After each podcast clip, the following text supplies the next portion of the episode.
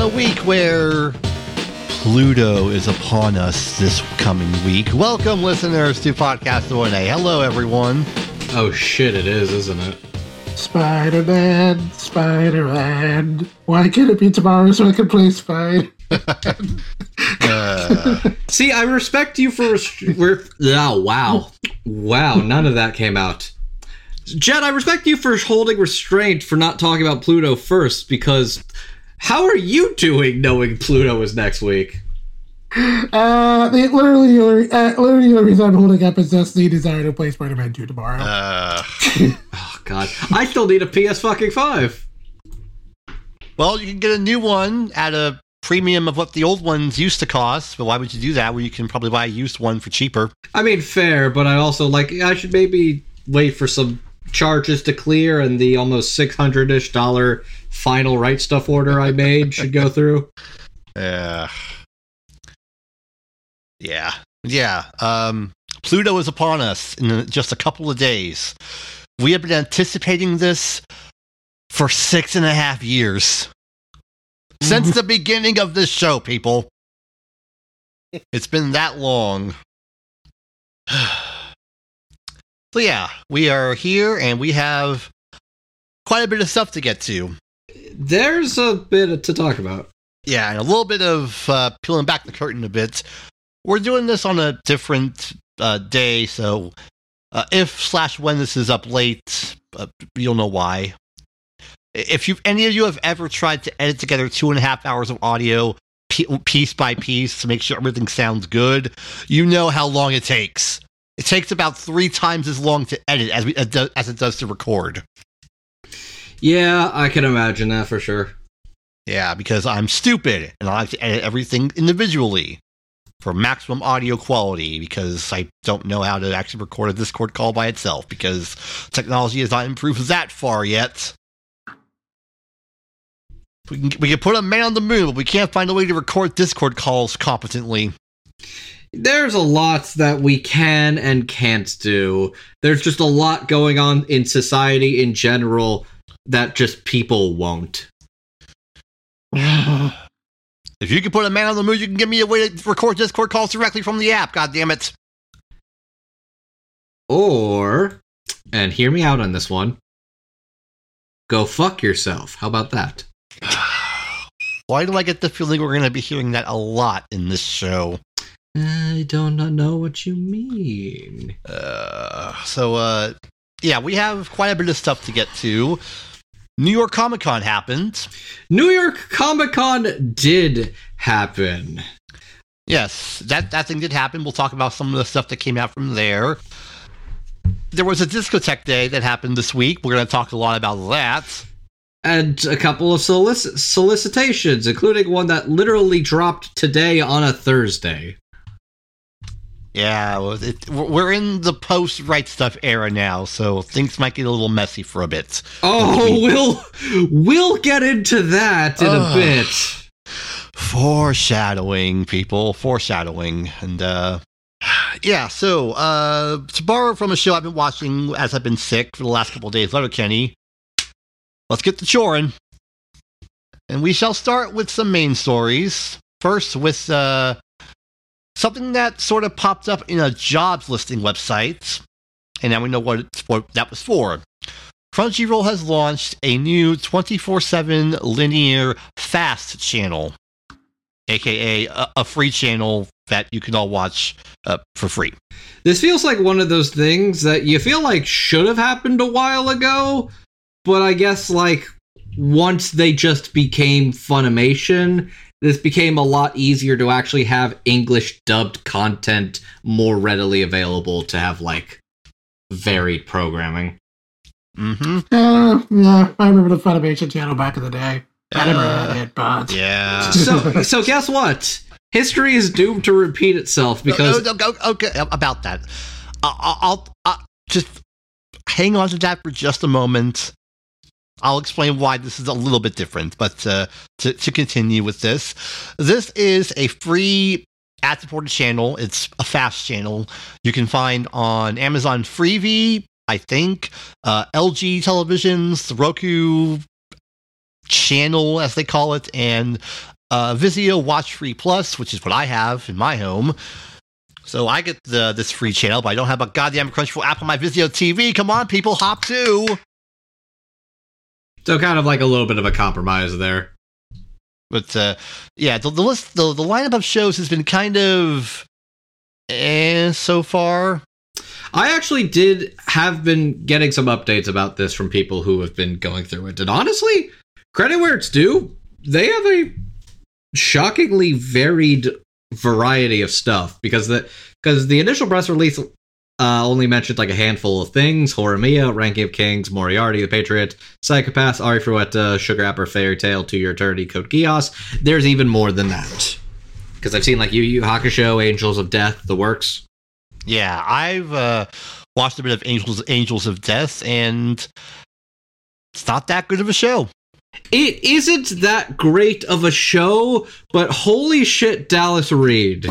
Uh, I mean, the nice thing I can say about Angels of Death is that there isn't anything quite like Angels of Death, for better or worse. The the the the game is pretty fun. I'll say that, having actually played it. But no, show's not great.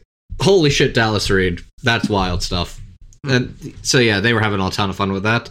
So something I was actually told about now that we're a week removed, uh, buddy of ours who's actually been watching stuff on the Fast channel was worried that like it was just going to be the same four episodes of every show on there because they just aired four episodes in a row, then did another show, but then kept playing the same four episodes over the course of several days. Apparently, as of week two, it took care of that and actually is playing like five through eight of a bunch of those shows Hmm. on the schedule now too. Yeah, I mean, uh, with fast channels, you don't get, I'm going to say, a lot of heads up on what's going to air. Like, th- these are just channels for everything from sitcoms to dramas to game shows to sport highlights. They do make money. That's why Mhm. Paramount bought Pluto for a billion, for like, and they got like a billion dollars in ad revenue one year for it. Yep, I will continue to shout it until the end of time. Neon Alley really was just a few years ahead of its time. Uh, yeah, and uh, r- regarding this whole uh, history is doomed to repeat itself, here's why this is just a little bit different. It's not as big of a financial commitment as the whole channel. And also, the game has changed in regards to how television operates today. Let's go back in the day of the Anime Network. It was, I think, at one point a, a live 24 7 channel before just becoming an on demand service for various cable outlets. It's what I was able to access when we got cable in my house back in 2007. And I saw some shows that admittedly weren't all that great, but it, it was there it was fine. It just sort of ran its course once, you know, cable on demand sort of petered out and stopped being a priority for people. Ada. The Funimation channel, on the other hand, that was a 24 7 live TV channel, only on some platforms, like way high up in the tier in, in the tier and channel listings. And for what it's worth, it was fine. And then Media Blasters bought it, and they've done fuck all with it. And Neon Alley was just way too ahead of its time. Yeah. I'm, I'm so sad because that one actually had like stuff from multiple licensors. It was just too ahead of its time. It would work today. It, was, It, was would just- have. That's the part that sucks. Yeah. If they had just put in like maybe one more year of service for it, it could have gone places. It could have succeeded. Mm. It really is bittersweet knowing that some it, they it's fun when some fail because they're just absolutely incompetent. It's sadder when it's just like bad circumstances and you know they would have been fine today. Yeah. That's actually how I watched all of Madoka Magica and Fate Zero on Neon Alley. Crazy. God, did we miss it? It's how I got introduced to Nana. Crazy. Rest in peace, Neon Alley. And Yeah. hey, honestly, this is a great little thing if you want to check out some new stuff and you're just like don't want to put anything on to watch, or you're at somebody's Roku channel household in like Maine on a late weekend night and you're like, hey, I don't want to go to sleep on an air mattress. I'm going to sleep on the big couch. And then just find out that there's a bunch of uh, fast channels on their Roku and find out stuff like FilmRise Anime and uh, RetroCrush. So now I can pull this on.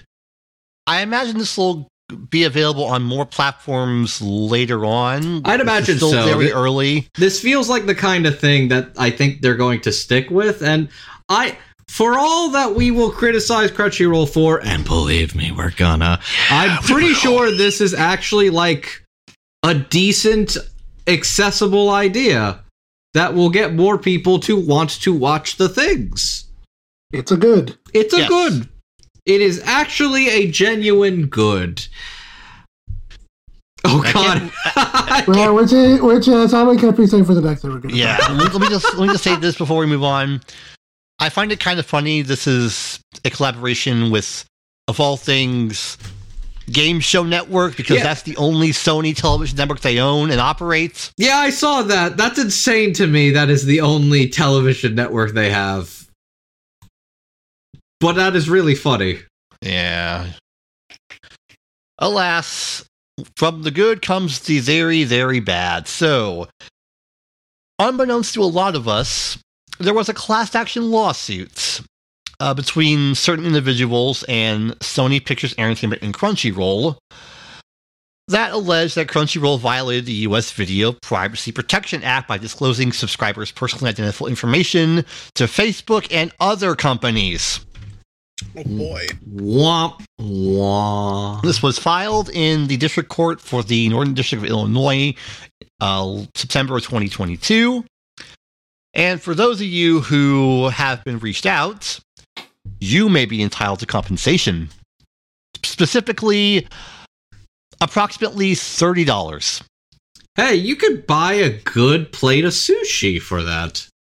Uh, yeah, uh, pay. I mean, pay. I put in for it. Or maybe an anime Blu-ray. well, it is free money, and we're all about getting free money around here. Here, here. Here, here. So, um, if you look, if you find information on this settlement, there will be a link in the description.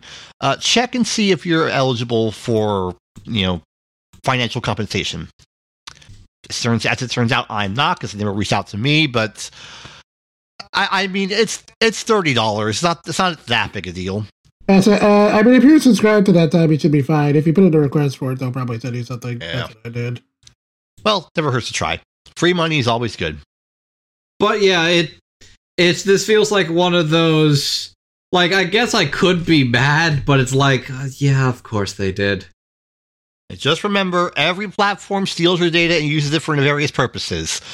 if you're like me, you don't care anymore. The problem was they didn't disclose it, and that actually is a problem.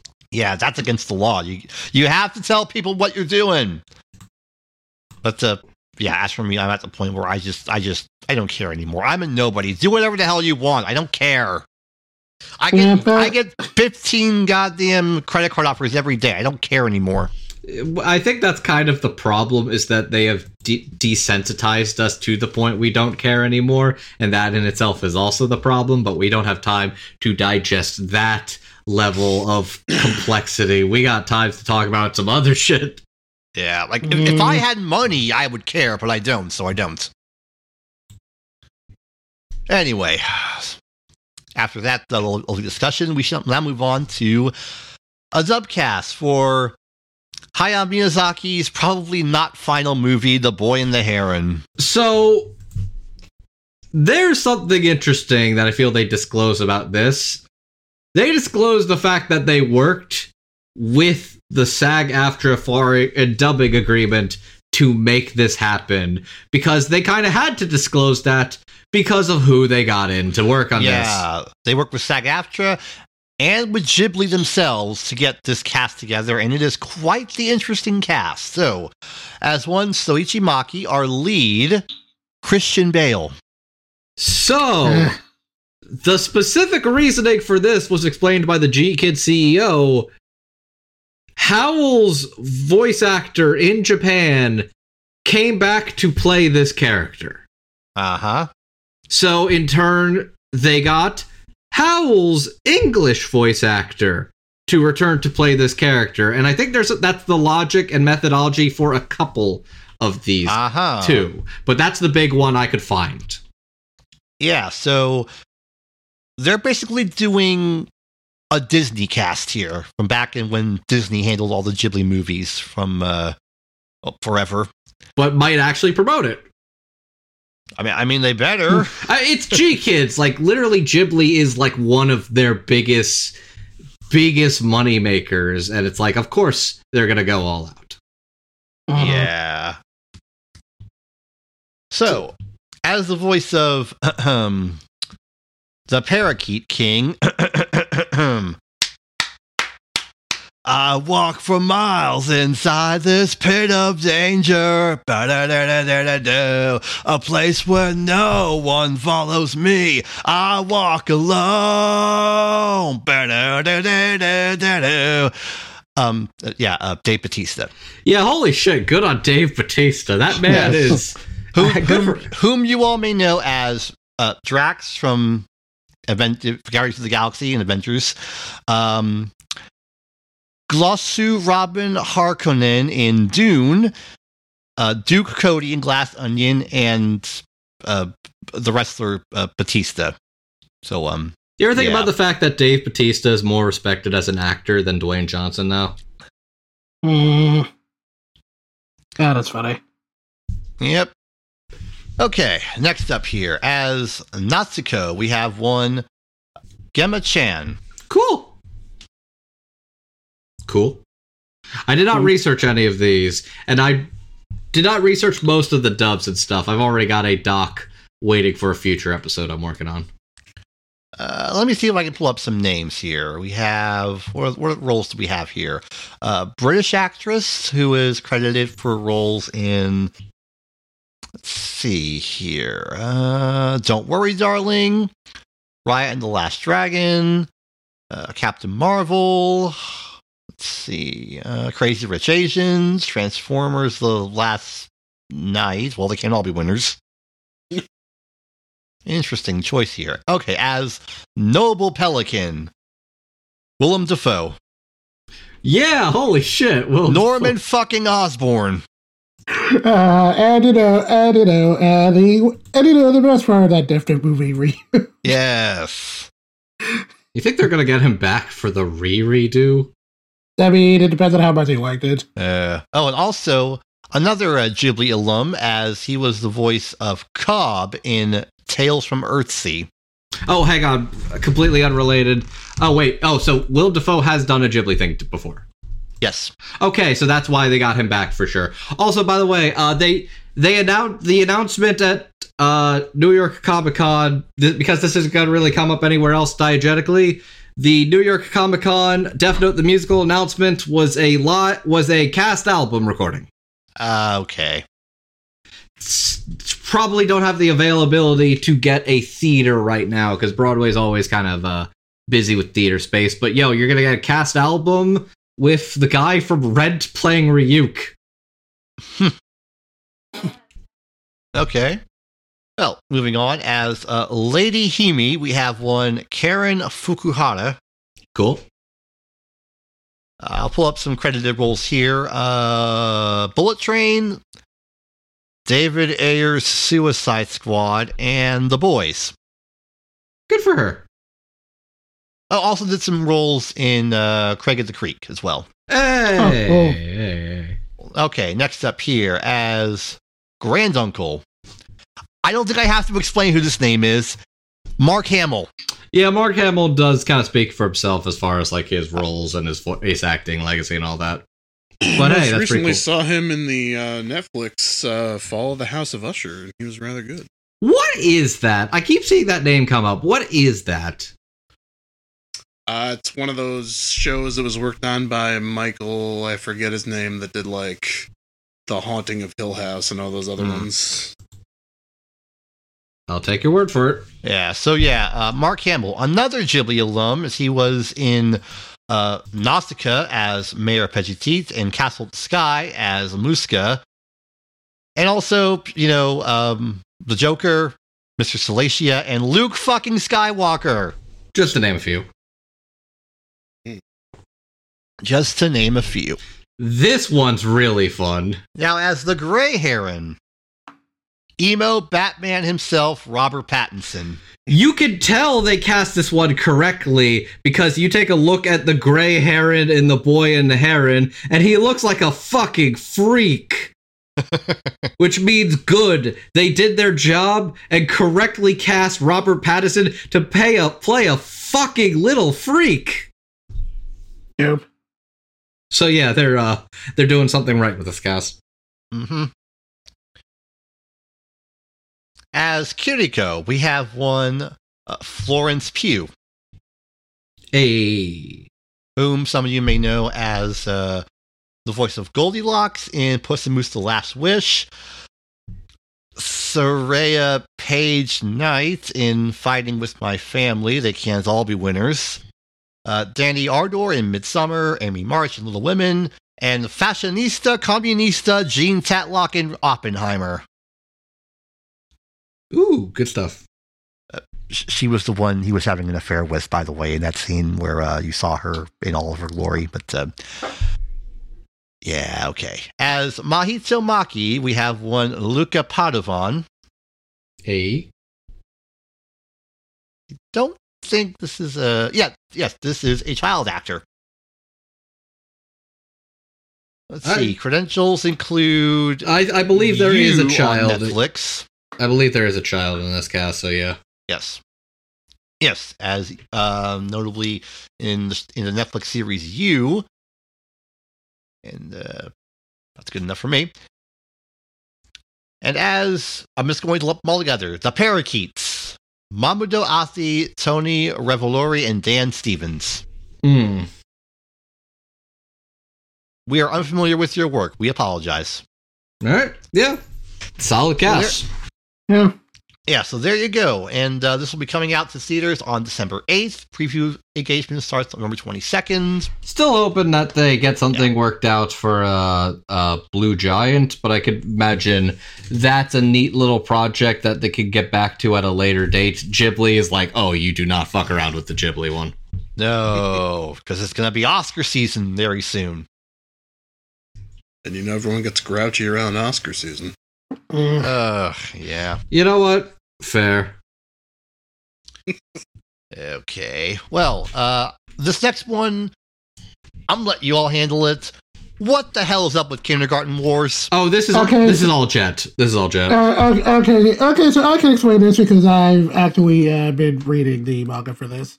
So, uh, to give a brief kin- description of what Kindergarten's War is, uh, basically, it's like this kind of action comedy thing where there's uh, this kindergarten of rich kids that are protected by uh, this group of supposed social workers who are all, in actuality, like former hitmen who are all kind of like uh, who are all kind of uh, that job, so in the hope that they'll like you know one day be able to have normal lives after they serve their time or something like that. hmm And so, so, uh, so, uh, so uh, pretty, uh, so pretty wacky cast of characters, and one of these characters is uh, so, and one of these characters is a uh, former hitman who is like really, really addicted to shoujo manga, like. That's uh, so, uh, like his whole thing is like setting up situations to kind of like watch tropes play out, and it kind of messes with the main characters a lot. So basically, there's this. So basically, there's this one moment where he's in a fight with a bunch of like with a hit squad of murder maids because of, of course, there's that. And uh, in the middle of that fight, uh, he goes into a random kind of unhinged rant on all the JoJo tropes he likes. And when I say like rant, I mean like literally just like three or four straight straight pages, just massive amounts of text going over like ev- going over like every standard JoJo trope in existence. Which is wild and extremely, extremely funny. Uh, yeah, so uh, as you can imagine, that's a lot of text to translate. And apparently so much that the creator apparently went on Twitter to like publicly apologize to the translator for how much sex there was. That's really funny. That's that that's great. The fact that I'm sorry I needed to do this for the bit. please don't be mad at me. And it's like, you know what? I, I can't be mad at you. But also, I'm not the one translating, so I guess I can't be. I just think this is a really funny thing, and you know what? Kindergarten Wars has been doing really well. I expect we'll be seeing this one come out or come up again in the foreseeable future. Yeah, I think it's something, I think it's something you'd like if you ever get a chance to get out. Oh, I believe that. I believe that. But no, this was fun. Okay, then. Uh, this image looks like a nightmare to me. Yeah. Oh yeah. No, that's why. That's why the author's like, I'm so sorry. I'm so sorry. Ugh. So, uh, from one nightmare to another, boy, I'd hate to be in Congress right now. oh, These people are fucking idiots. Mm, But as it turns out, once in a very, very, very, very, very blue moon, uh, Congress can do something diplomatically after all, specifically in regards to the uh, No Fakes Act, which aims to prohibit the use of individuals to digitally replace voices and likenesses or appearances without their consent, something that we've have we've had to witness quite often lately.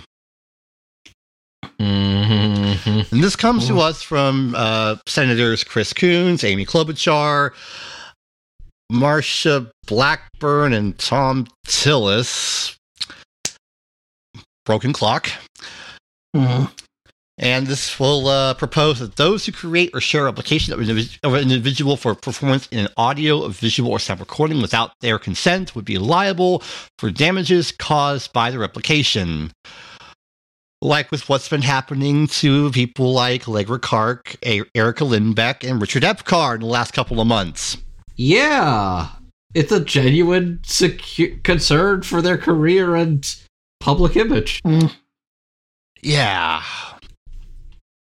Not much we can do except cross our fingers and hope this is this will go through because um all you fucking AI dorks out there just get a job. I Get hope a are, job. I hope y'all are mad. Ugh.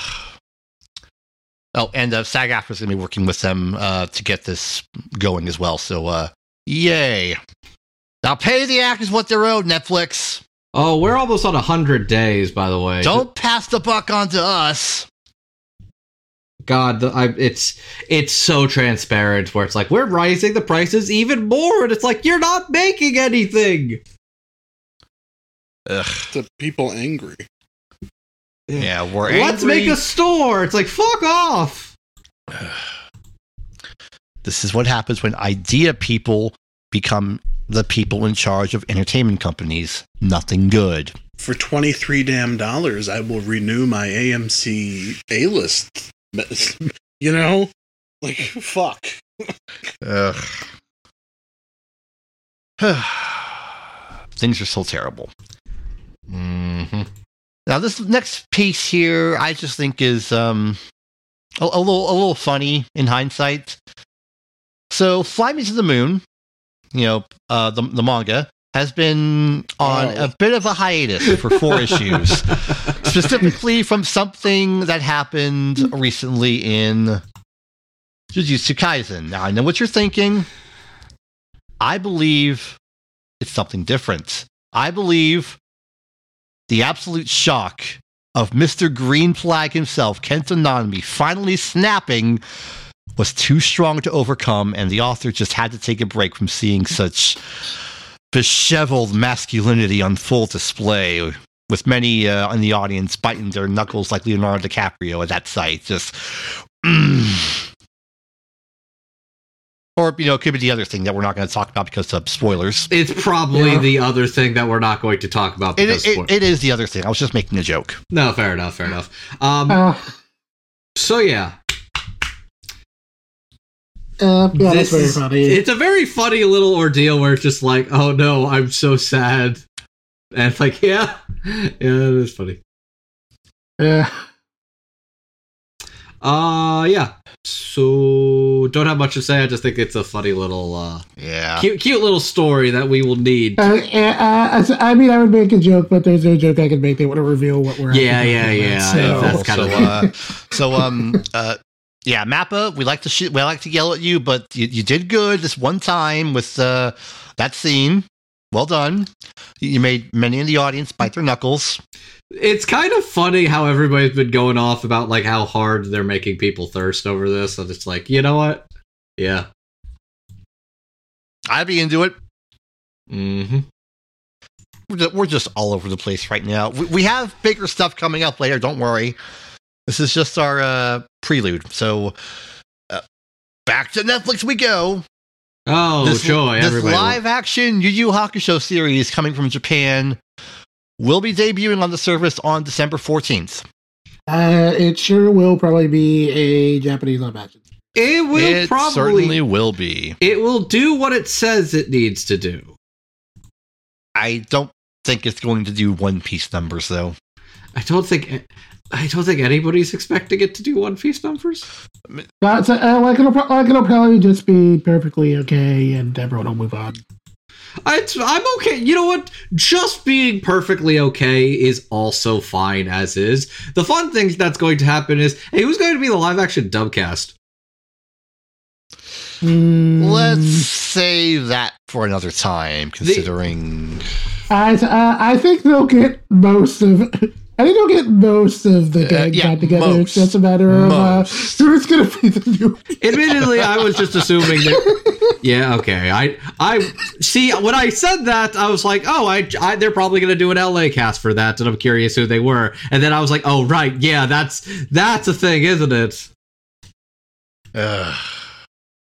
those in glass houses shouldn't defend sex pests. Or however the saying goes. So yeah, that's a that's a whole other can of worms. Yeah. We'll we'll say that for when the next document drops in the the ongoing Lol Suit saga. Nevertheless, we shall carry on. Can I want that saga to be done? It's so fucking. we all do. He just won't let it die. Anyway, the Harvey Awards happened at uh, New York Comic Con last weekend. For the third year in a row, Chainsaw Man won for Best Manga. cool. Yeah, that's cool. I'm sure people are probably salty because why wasn't it X, Y, or Z and all that? But I mean, hey, Chainsaw Man's still Chainsaw Man. It just does seem very silly that it's like it's the same one three in a row. Yeah, so I think by that logic, we can call this award the uh, the Chainsaw Man Best Manga Award because it's won three years in a row, which is, uh, if my math is correct, half of the awards since 2018. Let's just uh, basically the award at this point is just going to be a dragon dildo with Tatsuki Fujimoto's name tattooed on it because you're never quite ready for Tatsuki Fujimoto's wild ride. That was incredibly crass. It was. But you know what? That landed better than I was expecting it to. What it mean landed in? I know what I meant. Sure, you did, sweetheart. Okay, a couple of video games to talk about here, kind of, sort of. Jujutsu Kaisen Cursed Clash. It is a two-on-two fighting game. It's coming out, uh, from what we understand, on February 2nd. They're sending that to fucking die. Yep, they are. Like I'm almost kind of in in shock and awe. It's like what what the fuck do you mean you're gonna send the 3D Arena anime fighter out around the same time as Persona 3 Reload, Final Fantasy 7 Rebirth? Fucking Tekken 8? A game that already has a fighting panda. What what the fuck are you what the fuck are you doing, Uh, Bamco? listen, uh, I think uh, I think it's a sign of times in that anime fighters are no longer the uh, easy cash grabs they used to be. I mean, they're putting effort into it. They actually got the dub cast for it back, which, considering this is a Crunchyroll anime, is equally impressive for a couple of reasons. But uh, that's a whole nother piece of uh, being. Uh, what, what's the word I'm looking for? Catty? Yeah, catty. No. But they're. I, I'm kind of in awe that, like, it doesn't look fantastic, but it's like you'd think they would at least. The, the entire beginning of the year is so stacked. It's like push it back at least a month. Don't fucking kill it. Though you know what's never going to die? Oh God. Yeah. So Dragon Ball Xenoverse Two is never going to die.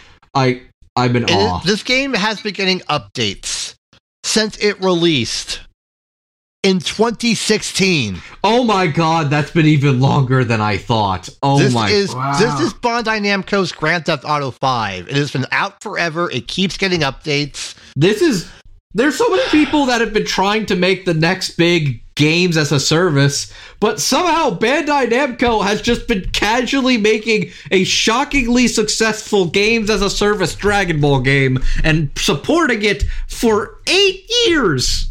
Or gonna be 8 years. Yeah, because it's coming to PS5 and Xbox Series consoles next year. Because why the hell not? You might as Uh, well. I mean, I mean, sure, why not? I mean, hey, at some point, people. Ha- I mean, at some point, they had to get tired of constantly making new Dragon Ball games. So you know what? This is fine. I mean, just updating it with an older engine is kind of like what they do already for that fucking Dragon Ball card game. Because, like, that is just built on the Budokai 3 engine. Which is like a good old tried and true PS2 era. I miss Budokai games. God willing, we'll get that new one. Remember when they Soon. made. Remember when they straight up made a spiritual successor to Budokai 3, like at the tail end of the PlayStation 2's life cycle? Uh, vaguely. Infinite, I think it was Infinite World. I want to say it came out in Oh. 08, 09, which, like, novel as that was, it, it was a wild decision to release a PlayStation 2 game in like 2008. Yep, Dragon Ball The Infinite World. It came out November 4th, 2008, and it was kind of mid. The idea was there, but it definitely feels like you should not have done that on the PS2, or at least put it on a different SKU. Shit, even putting it on the Wii. Anyways, uh, yeah, 48 on Metacritic. oof. That, that's bad. I can't believe oh God, it's like what what even like we could talk about the actual updates. The actual updates don't really matter. It, the news is that it's still getting updates. I'm honestly impressed. so, uh, yeah, the, the, the moral of the story is Dragon Ball prints money. And as we start our New York Comic Con recap, we're going to see just how true that theory will be. Because we got the word of what has been rumored to be a new Dragon Ball series coming out in the fall of next year. It is called Dragon Ball Daima, or as I have called it in our document, Dragon Ball Muppet Babies. This is amazing. So we have talked. So Jen and I, we have talked in the past before that our ideal future of the Dragon Ball anime series is not and should not be more of the Dragon Ball Super manga getting turned into anime. No, it should be weird experimental movies that like have the quality animation and are just a bunch of like dumb ideas or fan servicey ideas, but with like a cool visual flair and it's like a spectacle and it's just a ton of fun. So Dragon Ball Daima is kind of meeting us in the middle, actually. Because it's Uh, I have a I have a theory about this, but I'll let you speak first. my I just want to say this I went from thinking this was a terrible idea to thinking okay this could at least be a terrible idea execution but execution is going to be pretty strong and then just going you know what this is making the exact people angry that it should which means now I fucking love it. Holy shit, Dragon Ball Daima. Let's fucking go. Okay, so uh, I have a theory about this that I kind of mentioned on Twitter with Bluesky. So, uh, so uh, don't re- looking over the looking over modern Dragon Ball and the trajectory it's gone in the past few years. I feel like there's a bit of a schism going on with uh, its creators, specifically uh, a bit of a division between uh, what Toei and Toei want to do with Dragon Ball versus what Toei versus what Toriyama wants to do with it. Uh, Toei and Shueisha, I feel, are pretty content to, you know, do what the fans want, which is, you know, more, More power ups, more like fate of the world, more new forms, Black Frieza, you know, that stuff. yeah, yeah, more escalation. And then Toriyama, on the other hand, I feel uh, kind of wants to do things a little more, a little bit more low key, kind of go back to the basics a little bit. And by back to the basics, I mean uh, Dragon Ball being a balance of action and comedy, a lot more, a lot more comedy. And it like, and it, and you can kind of see it if you look over the uh, modern Dragon Ball stuff that Toriyama has specifically worked on. Uh, Battle of Gods that that had pretty low stakes. It was mostly pretty comedic. Uh, Resurrection F, not quite as much, but so had more. But then, like, Super Broly is just an exhibition match.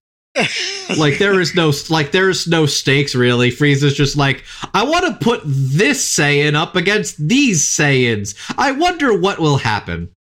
Yeah, and then yeah, and then super yeah, and then superhero like yeah, the stakes of that are like incredibly low. It, it see the best parts of that movie are when the stakes are low. The worst parts are when they raise the stakes. Anyways, but that's so I, I'm at least agreeing with you in regards to the fact that like it is very clear that the the uh what Toriyama wants and what Toei wants are at odds with each other. And I think at some point what the Dragon Ball fans versus okay, how do I say this? Dragon Ball versus Dragon Ball Z fans, if that makes sense.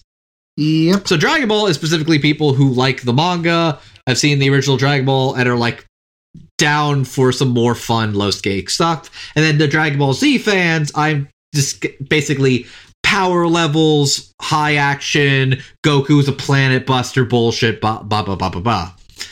And then there's Dragon Ball Daima, which it seems like Akira Toriyama is far more involved in this than he has been most Dragon Ball media in quite some time. And what does he fucking do? Turns them all into fucking kids. Yep, uh, yeah, which yeah, which leads into the other part of my theory is that like in that so in that in, in that in terms of uh, you know Toriyama wanted to go back to the basics, this, I feel like this might be something of a compromise because you would think if, because you think if Toriyama's goal was to go back to the basics, the simple and easy thing to do would be to just you know remake uh, remake all the early Dragon Ball stuff. Like it's sitting right there; it hasn't been touched in decades. Like he can just do that. The problem is, uh, no, you can't. Like this you absolutely can. As Like I like I went through it last year, and it's all very charming and good, but it's also aged very poorly in a lot of areas. Like there's just a lot of like raunchy humor, raunchy humor, and like, Master uh, Roshi just straight up going to like a, what, a 15 year old Bulma and being like, I want to see your panties, girl. Yeah, uh, yeah, yeah. There's just a whole bunch of stuff they they they can't get away with now without having to do a lot of heavy rewrites, and by that point, it's basically It's just not worth it. So it's like, it's okay. it. Let's have some fun. Let's kind of go back to basics. Everybody's a kid now. Who fucking cares? Um, but also, like, yeah, there's a lot of fun with the idea, and visually, my god, this trailer looks really good. Mhm. Like this looks pretty immaculate. I I've been hearing from the grapevine that this is less like a long runner and more of like an O and A in that it's probably going to be like somewhere in the realm of like 10 to 15 episodes. Though okay, also looking at this trailer again, man, it's so funny we finally got Goten and Trunks were allowed to grow up and now they're even babier than they ever have been. Mm. I lived through Trunks as a baby once before. I don't want to do it again. but also like also shouldn't Roshi be like an adult man? Like even if everybody's old, even if everybody's younger, Roshi's like three hundred. I mean, age scaling is like power scaling. It doesn't work perfectly. I oh ooh ooh ooh. Okay, bear with me on this joke. I apologize. I mean, I guess to Roshi, age is just a number after all.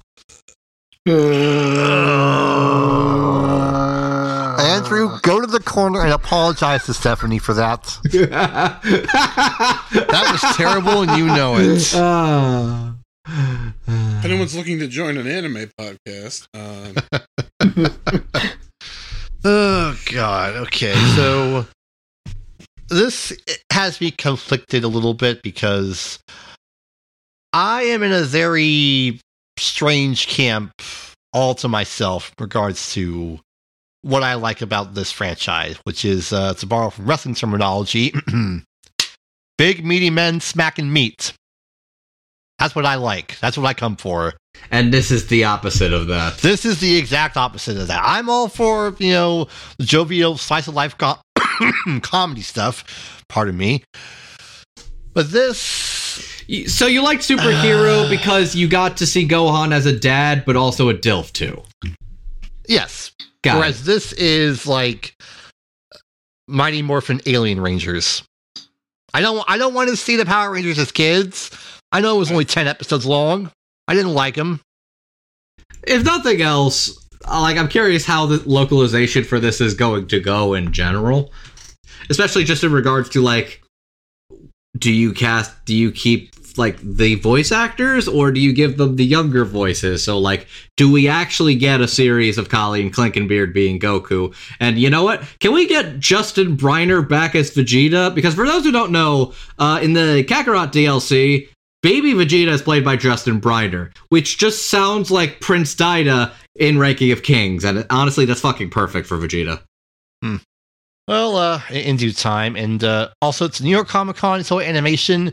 You get an L for not giving people access to this as it was happening, and we had to rely on people in the crowd with their cell phones taking video of it and commentating over everything. Well, that's the true uh, fandom experience. As we've established over the years, Dragon Ball quote unquote fans are terrible people. Ah, they can be. They sure can be very annoying too. But you know what? The people that are happy about that, I'm with you. I'm.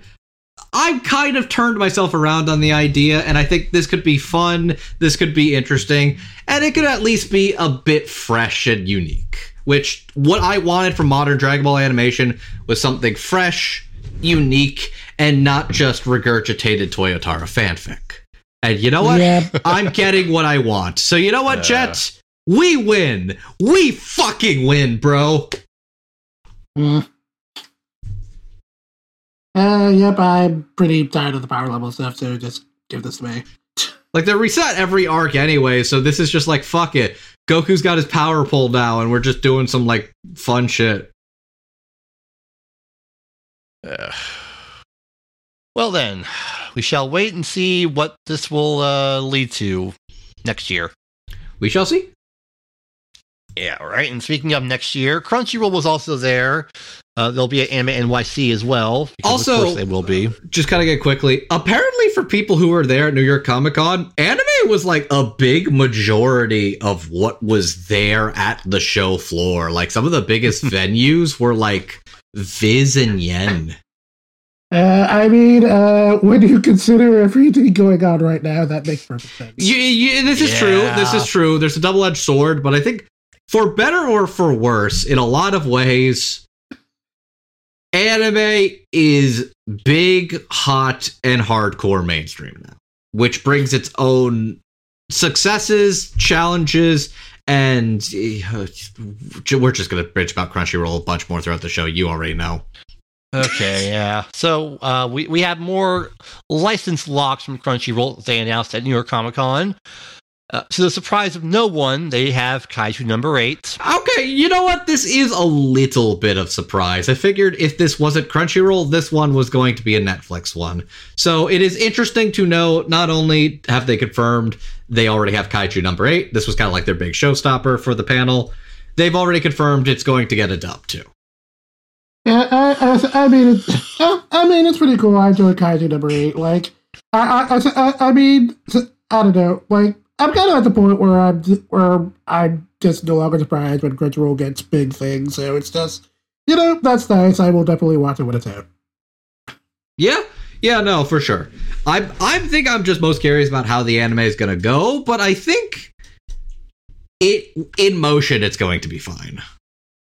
Uh, yes, uh, yeah, th- yeah. There is like just the there's just enough material for two cours, so they should be fine. Oh, I kind of know the exact point they could stop the first season. We'll see if they follow through. But yeah, no, I'm excited for this anime, and yeah, real curious who's going to be in it. Can't wait to see it. Check it out. We shall see. Starts in April. Mhm. Okay, we also got their confirmation that they have uh, Bye Bye Earth from Tow Ubukata. So Uh, I would like to pref. Oh God! All right.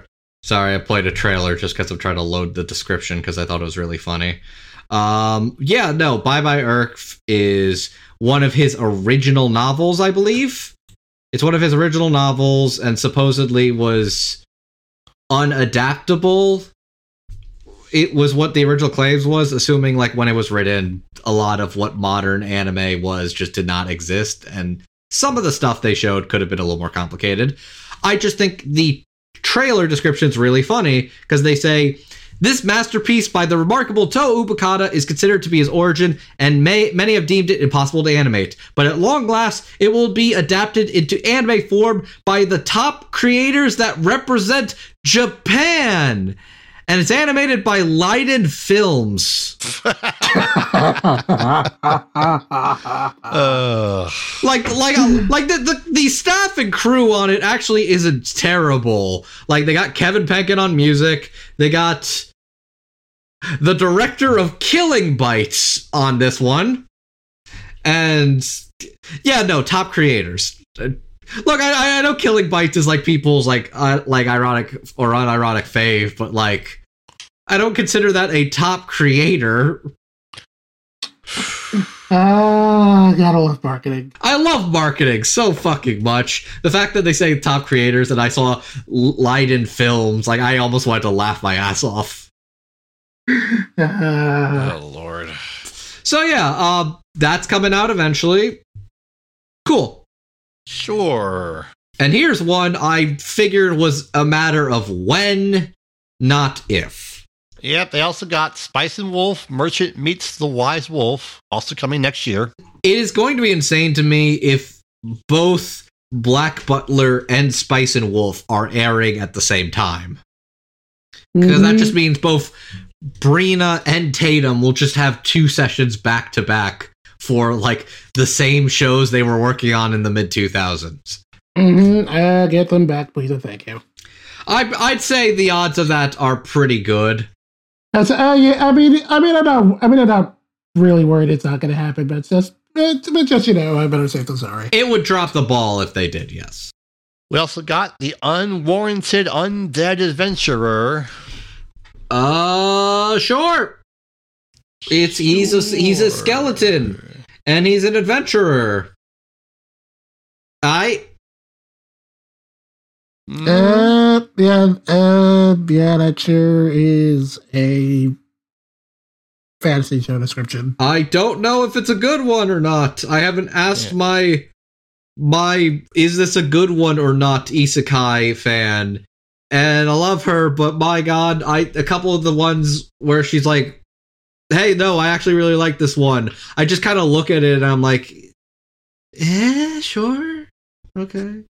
mm. Like that's that's why like she was the one telling me, man, am I actually the strongest? Is so fucking nothing. I'm like, oh, that one's dog shit, then, huh? That, that that's kind of where I'm at. She tells me eh, the ones she likes. I was like, okay, so they might be decent to mid. And then the ones Hmm. she's like, oh no, this one's kind of lame or bad. I'm like, oh, this one's dog shit. Got it. Dog water. Where was I going? Anyways, uh, Skeleton Adventure. If you like Skeleton Adventures, this one could be for you. Hopefully, there's no rape in it. Let's hope. Uh-huh. That's a very weird thing to say, but it's happened once before. Alex, the bar is through the fucking I earth. know, I know, I know. Yet somehow it's impossible for some people to cross it. But nevertheless, there is another odd fantasy concept here. Seventh time loop. The villainess enjoys a carefree life married to her worst enemy. Uh, I, I mean, this? I mean, this, I mean, it could be interesting. It could be fun, but I, I, I just, I'm now hitting the, I'm hitting villainess fatigue now. We got the gay one, the one I really wanted. So now the rest of these, it's like, okay, what are you actually good, or are you just? Eh. All right. So this next one, I'm actually kind of curious about. Mm-hmm. This next one here, Sengoku Yoko. Jet, the spirit circle dreams not dead yet, buddy. Not Uh, dead yet. Surp- uh, surprisingly not, because uh, yeah, this is a one of Satoshi Mizukami's work. It's It's one of his earliest ones. uh, yeah, it is probably the only one I haven't read, or more specifically, I think I read like maybe a couple chapters, and I just never got back around to finishing it. From what I hear, this is probably one of the more like straightforward ones, but I feel like even his early work is probably still going to be a solid time. As, uh, yeah, yeah, from what I told, it is kind of in a similar vein to Biscuit Hammer, where it start where it takes a little while to get going, and then after that, it's really good. But you know what? There is more animation in this than then the entirety of Lucifer and a Biscuit Hammer.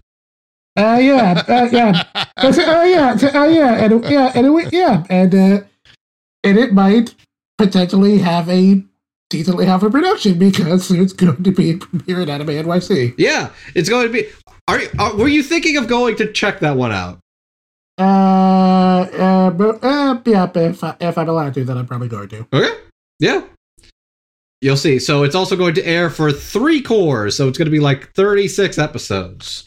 No idea if that's going to be consecutive or they're going to split, split It it, up. probably will not be consecutive. Probably not. Crazier things have happened. But yeah. Uh, yeah, uh, yeah, I mean, probably not, but I mean, I don't know. Is White Fox doing anything else right now? They're doing ReZero, and I think that's it. Uh, Okay. And then there is The Foolish Angel Dances with the Devil. This feels like one of those. This could be good or it could be mid. Uh, my bet is more towards mid. A a fair assumption? What crazier things have happened? This is being produced at Children's Playground Entertainment. there's, yeah, I mean, I'm looking at the description, and this literally tells me absolutely nothing. So, It, it could be fun. I don't know, or it could be bad. I don't know. I got I got no strong feelings about this one one way or another. I'll say, all right, cool. Thank you, Mr. Neutral. and then there is the villainess movie. My Next Life as a Villainess, the movie. So two seasons. I've still not finished the second season. And then there is a brand new movie, which will also be premiering at Anime NYC. A lot of premieres and stuff already set for Anime NYC. Huh. I am going to take a gamble. And by gamble, I mean I'm going to make a strong, I'm going to put my cards down here. I'm going to assume that the new anime movie boy is going to be Ryan Colt Levy. that's reasonable. The fact that they're going for like a more Middle Eastern aesthetic for this movie in particular, I'm like, okay, that seems a safe enough bet. Good for Okay. Ryan. You know what? Fuck it. Ryan's great. Give him all the things. Yes, do that. We And agree th- with that. And then there's Classroom of the, the Elite season three. Moving on. Yeah, it got post- pushed back to January, but you know, whatever. Uh, I I forgot the way that this is formatted. It's just like okay, all the general stuff. So it's like we had the strongest end of the panel announcement, and then it's like okay, Classroom of the Elite, whatever. Hmm So yeah, there is Crunchyroll stuff. Now we go to Viz stuff. They have books coming your way in the summer. So this one was weird because of the specific fact that like Barnes and Nobles leaked their entire slate of announcements the day before. Hey, Barnes and Noble is our friend lately. They they straight up were like, we will continue to carry physical discs in 2024. oh god, man, we haven't even talked about that. What- Uh, uh, uh, uh, uh, uh, well, it makes me happy to continue shopping there. So, Yeah, they, they sent me a up, upgrade things. They're going to do it at no charge or something. I don't know. I didn't read it, but uh, uh, yeah, I got to go back there sometime. Okay. Anyway, Viz. They have But they some- got a decent slate. they have stuff coming out in the summer, starting with Battle Royale Enforcers. Oh, it's a manga. Oh, this is literally based off of the movie Battle Royale. Mm-hmm. Now run yeah, by continuation. In the continuation of Battle Royale, Project 68, now run by a diabolical government AI, fucking Lamau, returns. Once more, high school students will fight to the death. Wow, that is so vague. All right. Yeah. And uh, Yeah. I need to figure out what I did with my copy of the novel. I have it somewhere. And then there is Let's Do It Already! Exclamation point. Passionate Yuri and rule abiding Keiichiro have fallen in love, but Keiichiro's strict political family doesn't allow physical affection until age 18. Can they keep their relationship chast? Oh, girl. Oh, okay. That already sounds delightful. Yeah, Oh my god. I want to read that. That sounds charming. That does sound like that could be fun. It's like, girl, get that dick, girl. I believe in you. We're all rooting for you, girl. Uh, all right, we have a hardcover collection, My Neighbor Totoro, all in one edition. Revisit one of Ghibli's most beloved classics with the My Neighbor Totoro film comic, collected for the first time into one large deluxe hardcover edition. Uh, we have three in ones of Haikyuu. Yeah, yeah. Okay, so that's what uh, forty-two. Is that forty or forty-two volumes? I think it's I think it's forty two. So 42, 3, 6, 9, 12, 15, 18, 21, 24, 27, 30, 33, 36, 39, 40. Okay, so that's 14 3 and 1s. Yeah. All right, yeah, no, that's that's not bad. Hmm. If you threw a volleyball at somebody's head and a Haikyu 3 in 1 edition, both will probably get the same power of concussion.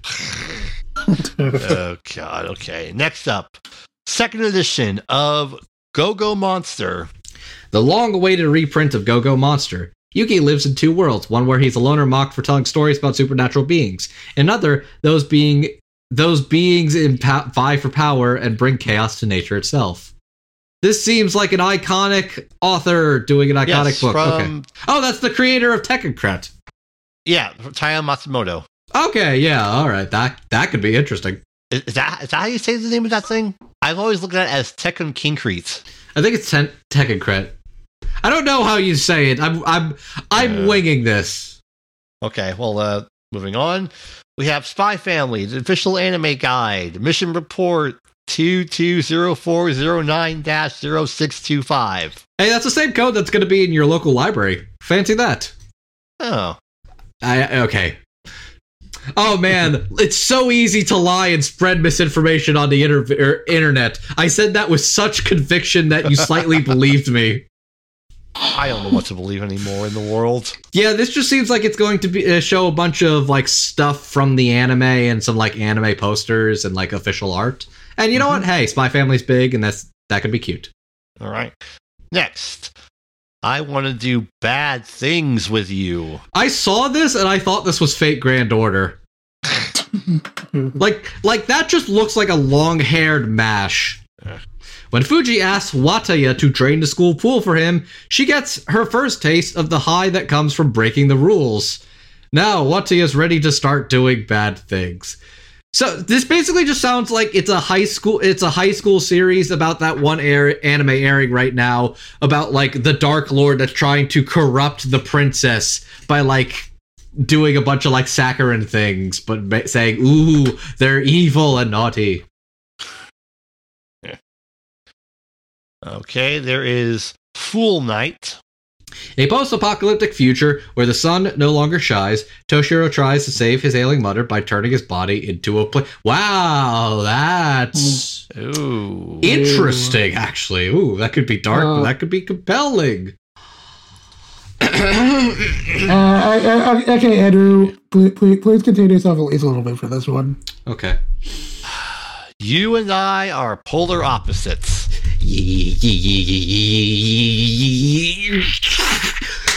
Oh, this one's great. Oh, this manga's so fucking good. Oh my god, it's so fucking cute. Oh my god, I love the characters in this one. The main pair is great.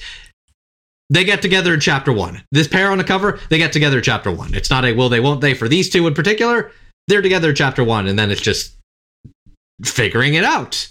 And they're adorable. They're precious. I love their supporting cast of characters. When the main pair gets together, then you put all your money in the side ship. And you know what? There's some really good side ships in this one, too. Hmm. I really love this one. It's great comedy. It's great character writing, too. It's also just really charming and colorful. I'm so fucking happy Viz picked this one up. I'm definitely grabbing these books.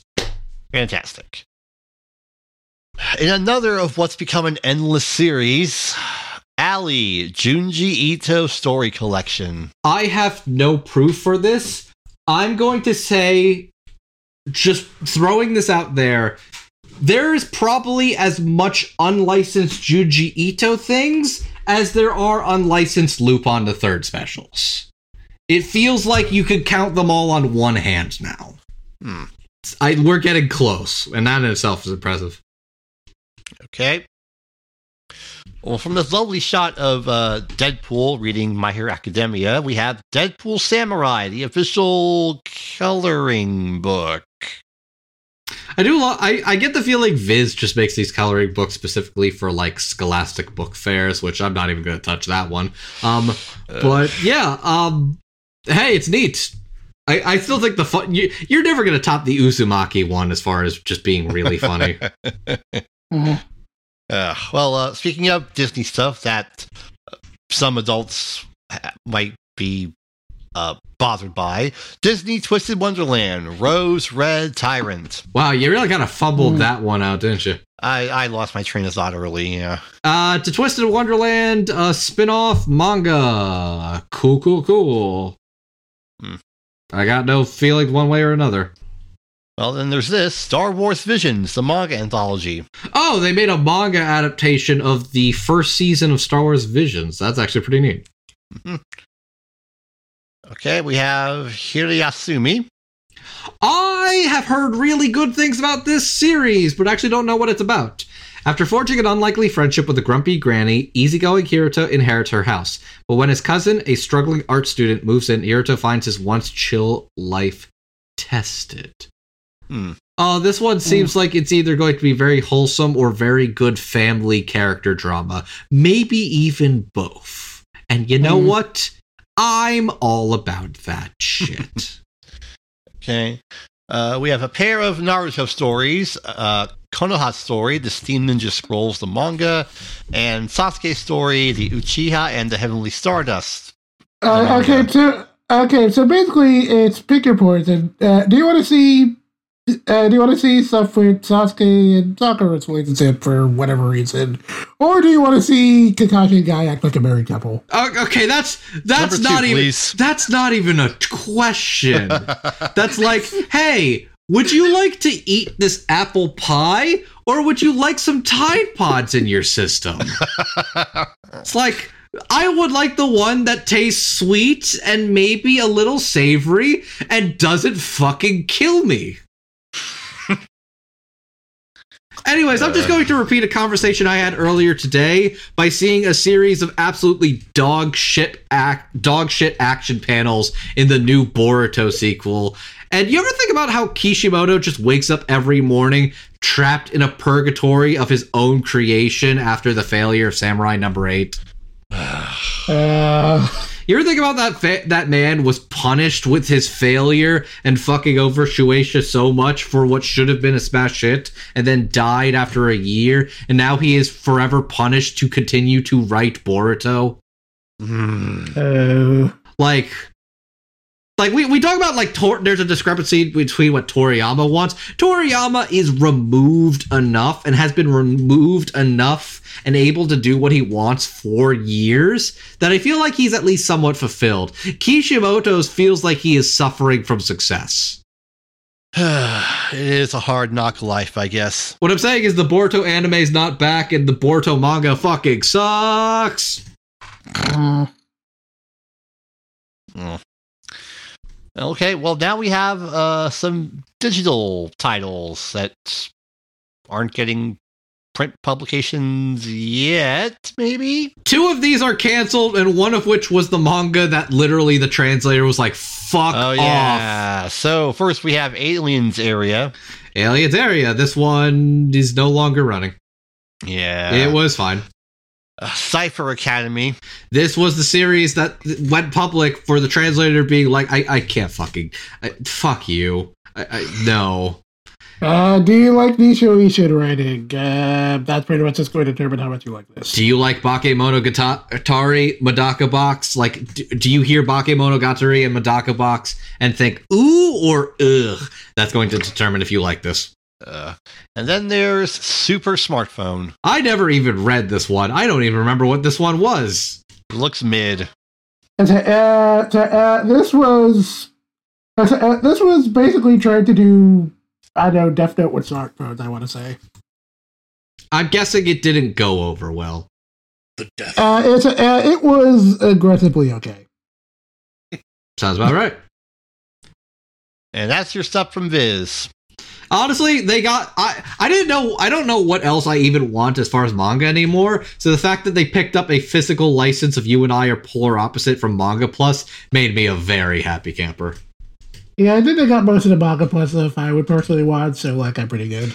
I think the only one I'm waiting on now that is still unclaimed is Shibi Tarin. Uh, Shibi Tarin and um, it's, uh, I don't know if I necessarily want it, but I think it is like popular enough. Like, uh, Make the Exorcist Forward Love is probably what I imagine I'll pick up eventually. Okay. Yeah, there's some decent stuff there. Either way, Yeah. Seven Seas, uh, keep keep note if there's any that they have not picked up. So who's next? Uh, next is Yen Press. They were NYCC as well. They had things. They had a big showing there. They brought early copies of Bocchi the Rock, and it sold out day one. Just mentioning that for no reason. Uh, anyways. Uh, yes, Bo- Bocchi the Rock is quite popular. In fact, uh, somebody bought the good old uh, Bocchi to AEW Dynamite last week. Hmm. Bocchi the sign. Bocchi the sign, yes. Okay. So let's go through what they got. I actually I actually do not remember what what they But we're picked going to up. start with Amalgam Hound. All right, what do we got here? Theo, a young investigator, crosses paths with Eleven, an amalgam perfectly mimicking the form of a girl. In strange twist of fate, the two become partners on a special mission to track down other amalgams on the run after the war. However, Eleven only looks like a young girl. She's a living weapon who doesn't understand what it means to be human. Theo has no love for amalgams, but he'll have to deal because a terrorist attack has rocked the nation to its core, and someone needs to get to. Oh, it's a buddy cop. It's a fantasy buddy cop. It's basically I'm a person, you're a robot, we have to work together to save the president. Yeah, I'm down. Yeah, I've heard. fine. I'm down. If it's got good character writing and like maybe good art, yeah, I'm down. Okay. All right.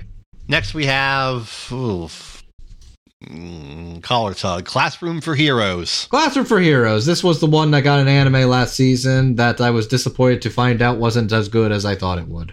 No. Anyways, so yeah, it's it's what you expect. Hey, good good for them. What's next? What's next is Riviere and the Land of Prayer, which is comes which comes to us from the Wandering Witch series. Oh, it's connected to Wandering Witch. I actually would not have guessed. Uh, the stage is set for two girls in a land where prayers have become curses. In a small island nation, there's a mysterious town where people's prayers are answered by mysterious force.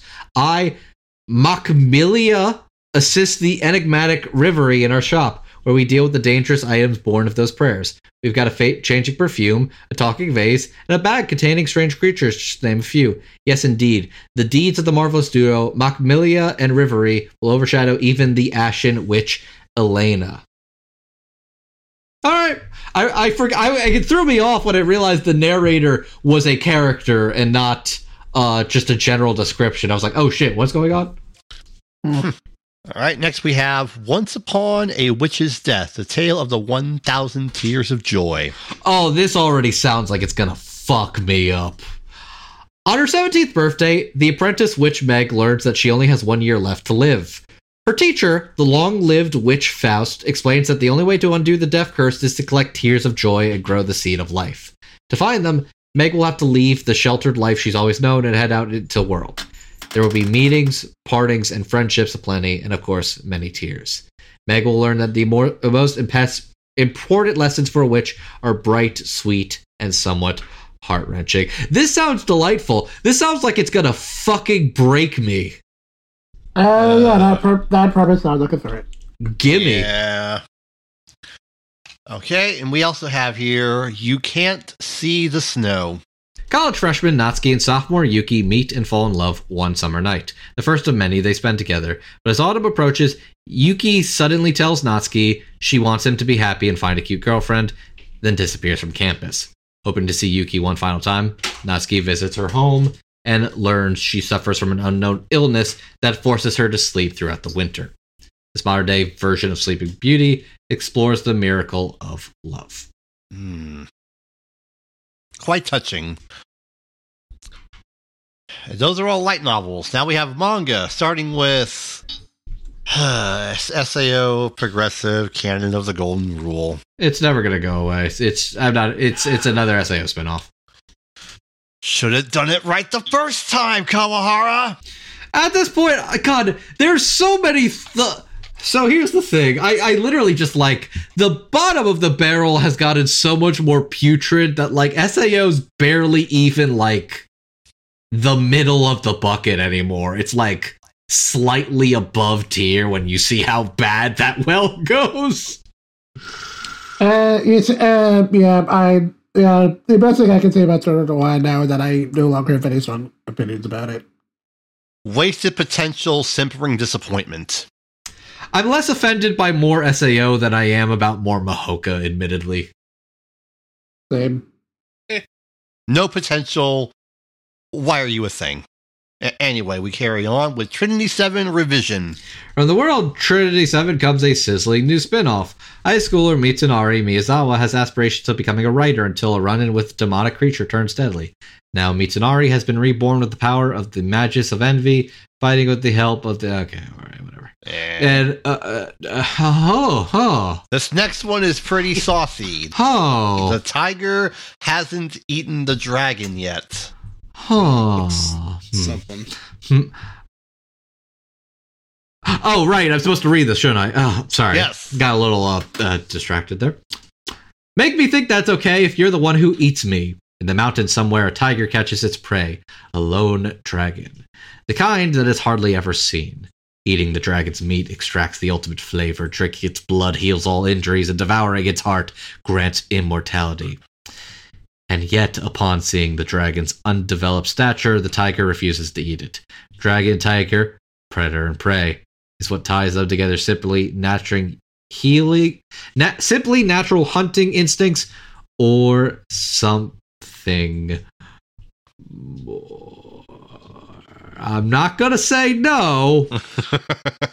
I'm not gonna say no. I'm, All I have to say about this is remember, Vicious, a snake cannot eat a dragon.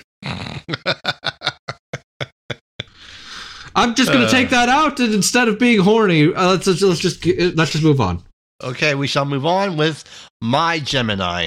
Plain red-headed and freckled John has nothing going on for him except his two friends, who are incredibly popular at school, twins Jekyll and Hyde. The twins, indistinguishable, have always enjoyed taking each other's places for fun, but when the pair is fragmented by an untimely death, it's up to John to find out which twin is left. Isn't this Miki and Dolly except Jekyll and Hyde? I'm like, that's literally the premise of Miki and Dolly. Not quite. Well, I, I, like a little. I the, the fact I thought like the twins switching with it places with each other. Anyways, Uh, finally, something for me.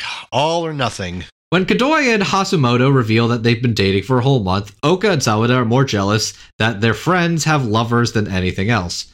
So when the change in their friends' relationship causes them to be more conscious of each other, they can't help but wonder what it'd be like to be together in more ways than one. Sounds wholesome. I'm in. It basically sounds like, man, our friends are dating now. When are we gonna meet somebody? Wouldn't it be crazy if we did it, bro? Haha, just Mhm. kidding. Unless. Hmm. Uh, this next one, I'm not going to vouch for as much. Fox colored jealousy. They first met on the train. When Aki ha- Akiya Kono was on his way to his first day of school in Tokyo, some creep just had to touch his butt. Thankfully, the nice college guy saved him, but uh Akiya really doesn't mean to just glomp him like that. Worse, he called the fox ears that appear when he's all worked up cute. Well, it's not like he'll ever see him again. Dur, dur, dur. Oh no way! I saw him again. Who'd have thunk it? Eh. Uh, I don't know if this one's uh, Omegaverse or not, but hey, Fox Boy, whatever. uh, moving on. I want a gamer gal to praise me. Oh, I know exactly who this is for. I know the exact audience this is for. When high school shut in, Raito Sasaki hires a pro gamer coach to hire help hone his FPS skills. He never expected that the one knocking at his door would be Ryon Suzuki, cute and fashionable beauty the same age as him. With such a charming and supportive gamer gal cheering him on, can Raito take his gal to the next X level, or will the pressure of being up close and personal with a bombshell like Ryon leave him to throw? Okay, so I have in one hand bottom tier character Tomozaki. I have, in the other hand, my dress up darling. There you go. But does the guy have a big horn? Like like the size of a thermos hanging between his legs? Uh, data unfound. Well, someone will have to investigate. Okay, next up. Adults Picture Book. Erotic manga author Kudo's friend Haruki passes away, leaving behind his young daughter Kiki, and a note bequeathing her to Kudo. Strange as the situation is, Kudo commits to making a real family with the girl. So when he meets a woman who reminds him of his late friend, he fires off a marriage proposal on the spot. By blood, friendship, love, or circumstances, family is family. Hmm. That actually sounds like that could be pretty interesting Mm-hmm. and maybe a little heart wrenching. Yeah. And then there's Black Summoner. Oh, okay. So this is a uh, J Novel Club title that's actually getting a print release through Yen. Mm-hmm. Cool. And I think this next one is two? Maybe. Uh, maybe. Uh, the alchemist who survived now dreams of a quiet city life. Oh, sorry. I was supposed to read the premise, but that. I, I, I don't think this is J Novel Club. Oh, okay. So this is just actually in.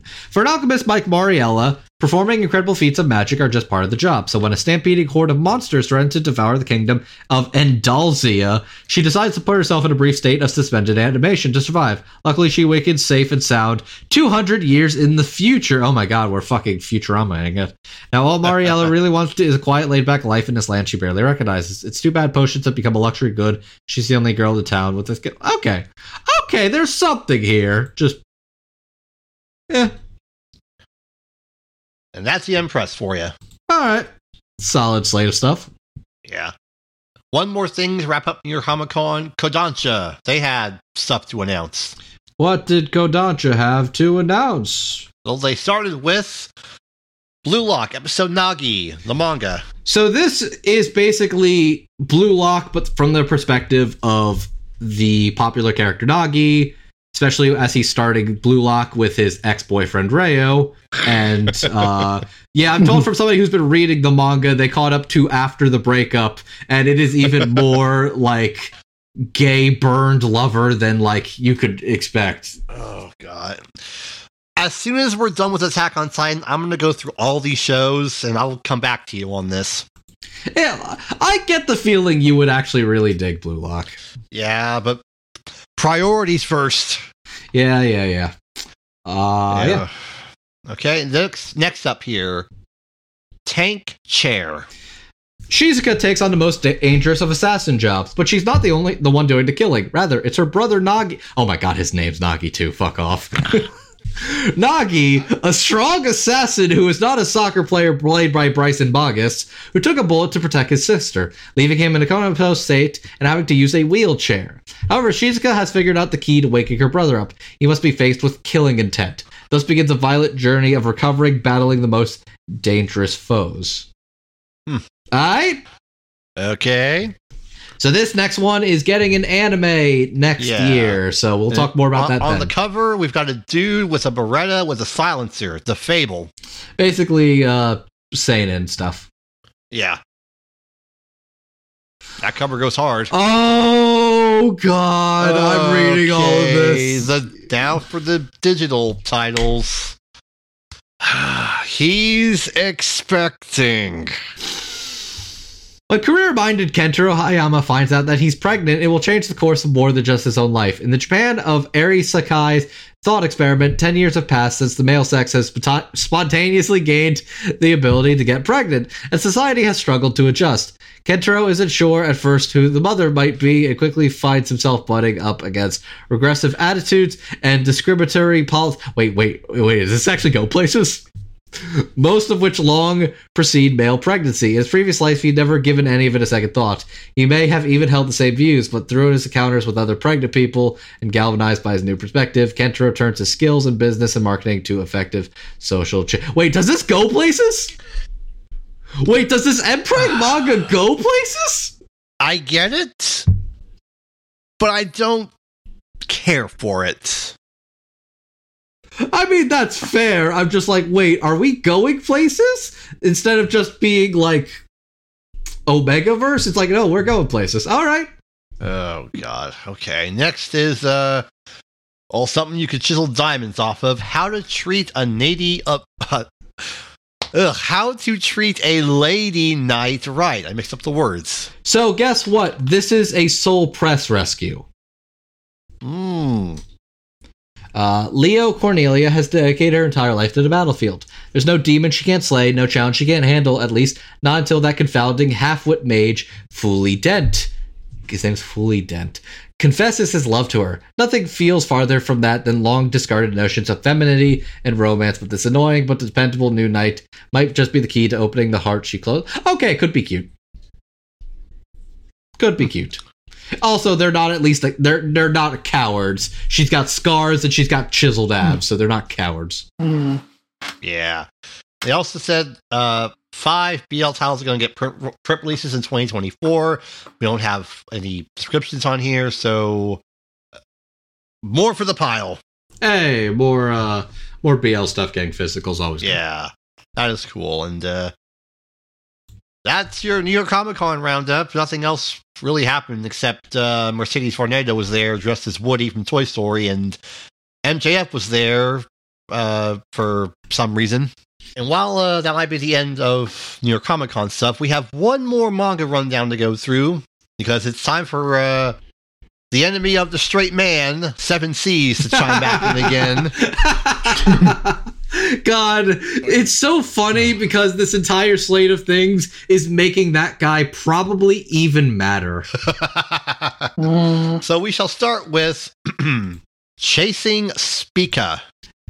Neko, Nekozuka Serena is a serious third year high school student who's studying hard to qualify for a scholarship. Her cute and stylish looks, however, don't exactly meet the school dress code, which Tachibana Reiko, member of the disciplinary committee, is always on her case about. Plus, no matter how much Serena tries, Reiko always bests her in grades and athletic. One day, however, Serena spots Reiko meeting with an unknown woman after school and going to a love hotel.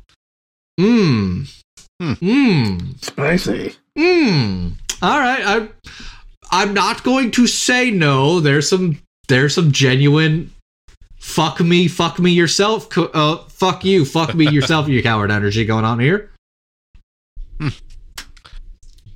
Okay, next is I'll Never Be Your Crown Princess, Betrothed. Liddy, who was Japanese in her previous life, is now the daughter of a duke and engaged to marry the gorgeous crown prince Frederick, despite complaints. But but her plans to lose her virginity to a stranger and break her own engagement backfired when she accidentally slept with the prince himself. These hot and cold lovers are still bound together in the streets and in the sheets. All right. That, mm. that's okay. Oh, well, that probably sure went from zero to sixty real fast. Had me in the first half, not gonna lie. They did have me in the second half, not gonna lie.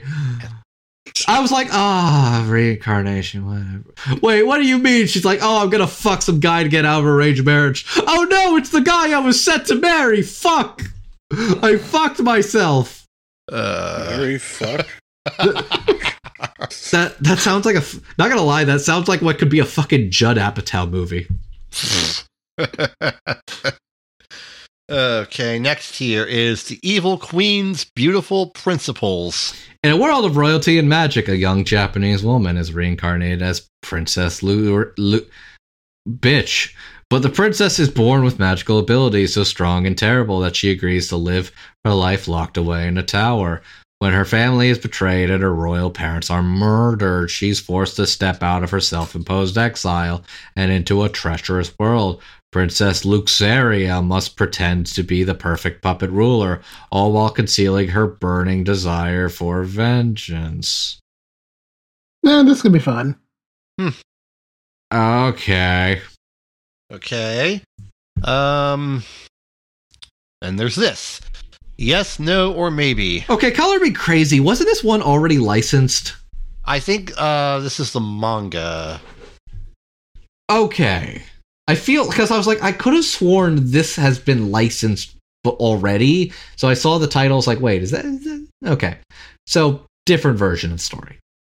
Kunikake is the up and coming prince of the evening news. Inside, he's the opposite brash, hot tempered, and prickly as can be. For years, Kei has successfully juggled his private and professional personas until a chance meeting with a stop motion animator, Suki- Suzuki Ushio, threatens him to bring it all crashing down. But is this really as frightening as the possibility that someone might love and accept both sides of who he is? You know what? Good for him. If anybody's going to be really good with their hands, it's going to be a stop motion animator. You know how delicate they have to fucking be? Yeah, yo, you feel some of that going around, you're gonna be a fucking mess and you're gonna be putty in his hands, bro.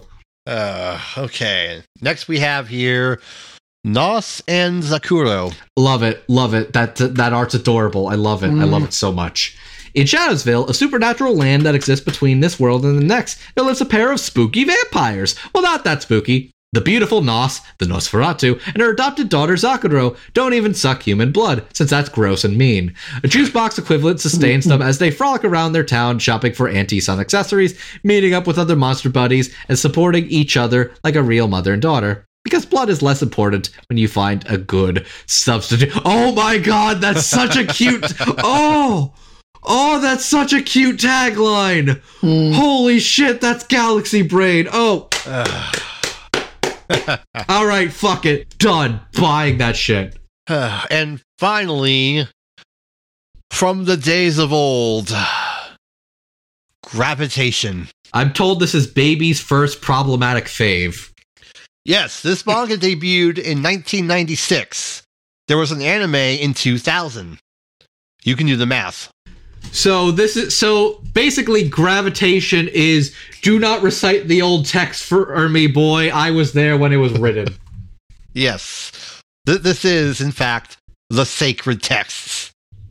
Mm. The sacred text. Uh, Yeah, no, okay. So good good haul from Seven Seas and the guy yeah. the straight male demographic is continuing to be ignored and uh, left to starve. Yep. How will they ever survive? Let him continue to starve. Okay. High Dive. They have things too. just Thank God. You all forgot. I I say this with full sincerity. Oh, thank God, High Dive gets things. Yeah. They have uh, Chained Soldier, which will be debuting in the winter season, and it will be premiering at Anime NYC. So the answer to your question of is this going to be you for not? If I tell you the author of Akame ga Kill made an even more ecchi series, whatever that statement invokes in you is probably how you're going to feel about this. Um, uh, Yeah. Uh, I'm like, I, I don't have strong feelings one way or the other, but hey, neat. That's a good get for High Dive regardless. Uh, as, Yeah. I, I, as, I mean, my only feelings about this is just like I know what the original title is, and that's like it raises an eyebrow. yeah. Ch- it's, Yeah, but- yeah, it's Chain Soldier is a better is a better uh localization. Let's be real. Yeah. They also have another uh, show premiering at Anime NYC. My instant death ability is so overpowered. Okay, friends, listen to me right now. I say this with full, earnest sincerity. Oh, thank God, High Dive's getting shitty isekai again. for two reasons. One, shitty isekai is the currency of actually being able to get like seasonal anime licenses and being able to compete in the simulcast market. B, this is one less shitty isekai that Crunchyroll could potentially dub in January. hmm So taking one out of the equation does make for better odds for some other potentially more promising shows.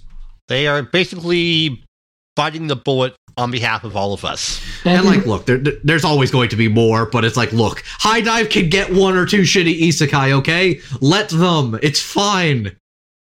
uh, thank you for putting yourself on the sword there, Sentai. We appreciate it. And this is specifically from their MBS deal.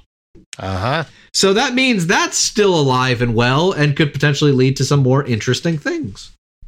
All right, we have two more uh, movie theater screenings to mention here. Digimon Adventure Zero Two the Beginning will be heading to theaters on November 8th and November 9th. November 8th is the dub screening. This is actually pretty surprising because I feel like this movie just came out in Japan.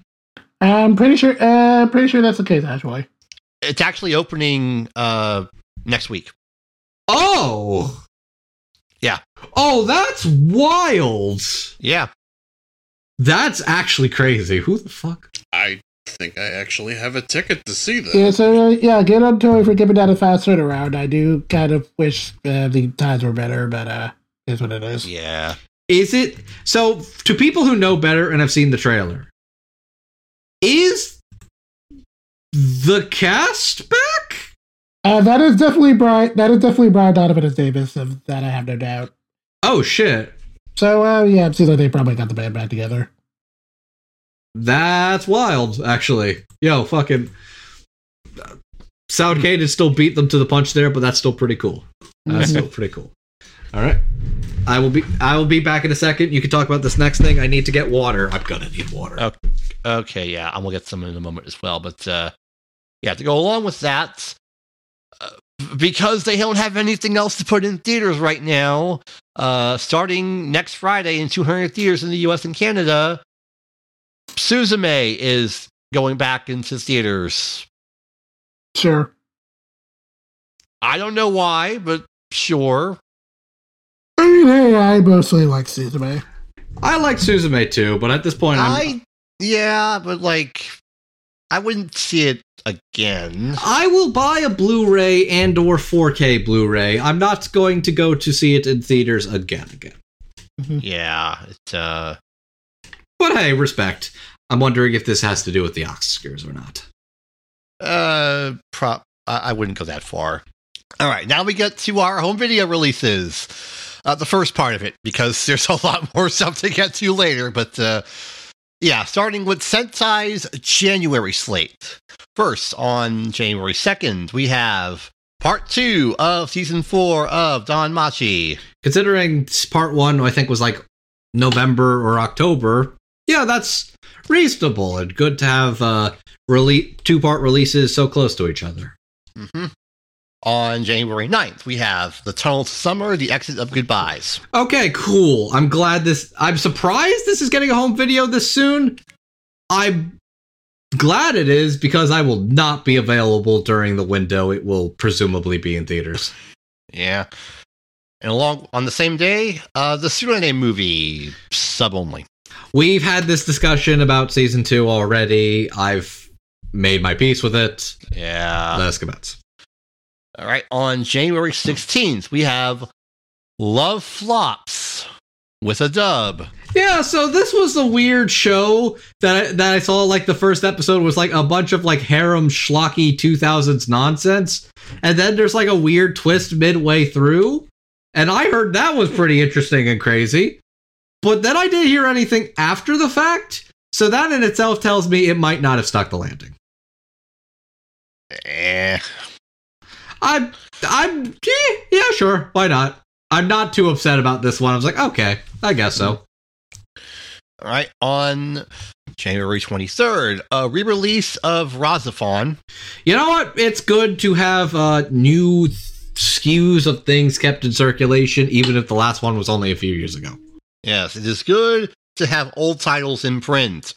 and on January 30th, also sub only for some particular reason, Giant Beasts of Ours. So, on the one hand, yes, it seemed like this one wasn't that big when it came out, and it seemed like the reviews kind of plummeted at, for the duration of the show. It is still pretty wild to see High Dive's first co production be a sub only release. It's like Wow. Mm, got kind of speed running the Crunchyroll process now, aren't we? I'm realizing there's a lot of animosity towards a certain orange Crunchyroll, aren't there? yeah, speaking of Crunchyroll, Okay, we but have. before we get to this, there's one thing I want to throw in here. Anime limited to the abandoned Sacred Beasts for the United States is now up for pre-order on their site. Is on the Crunchyroll store now, and apparently that's set to release on Halloween. Uh huh. Oh shit! I didn't realize it was that soon. I thought this was also January. Okay, No, we we talked about this last time. we might have, but I feel like this No, is we did. We did.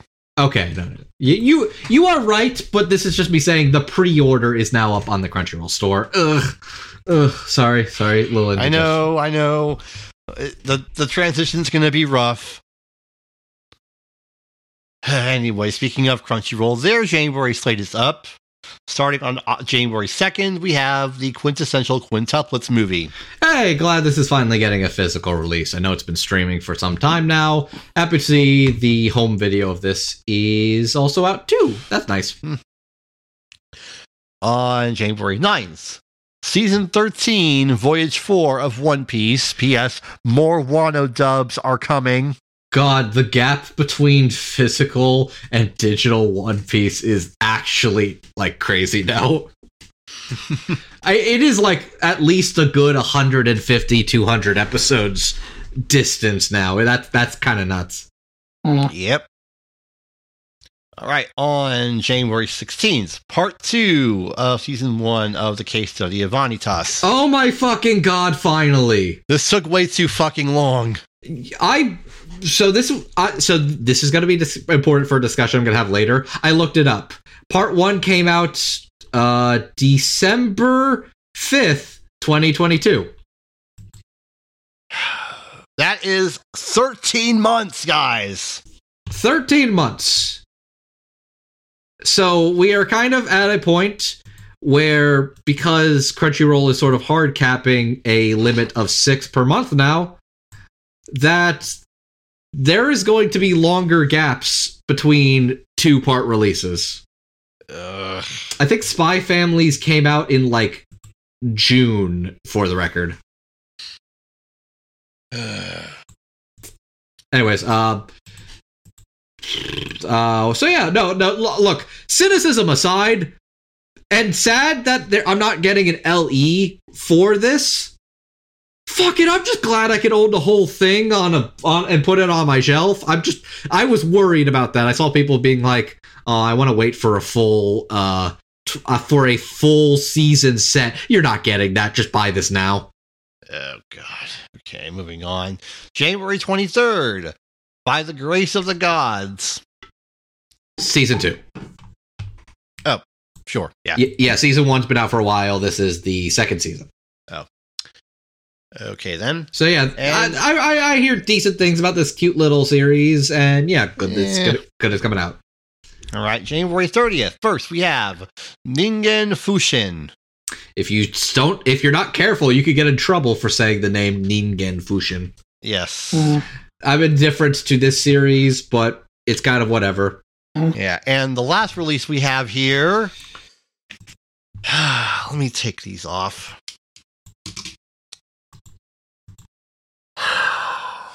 Bocchi the Rock. Uh, well, oh wow! Oh, oh wow, man! I, I'm so glad they released Winter the Rock. Wait, wait, why? Why is the monkey's paw curling? Oh, oh no! Why are all of the paws curling? Yeah, here's the deal. This is bare bones as shit, and it's sub only. Okay, okay, Alex, Alex, please give me the floor for at least Go of ahead. minutes. Go ahead. Okay. I want to make this clear when I'm starting this conversation because I've been sitting on this for a couple of days. I would like to make it clear there are some things, there are some things that have a possibility of benefit of the doubt. I know what you're saying. How? Andrew, fucking how? Listen to me. The biggest mystery right now around Bocchi the Rock as an IP. Crunchyroll has been doing a lot of language dubs. In a lot of, it's been doing not just English dubs, it's been doing German, French, Spanish, Brazilian, Portuguese. It's been doing a whole lot of language dubs. I think they're doing like something along like 12 or 13 different language anime dubs now. There are some shows that did not get an English dub because Crunchyroll Dallas was fucking stacked up and wasn't able to put in the rotation, but were dubbed in other languages. That's stuff like Skip and Loafer and Yuri is My Job, which don't have English dubs but have Brazilian Portuguese and Spanish dubs. Why do I mention this? I mention this because right now, a year after the massive success of Bocchi the Rock came out, Bocchi the uh, Rock is not only just not dubbed in English, it's not dubbed in any language.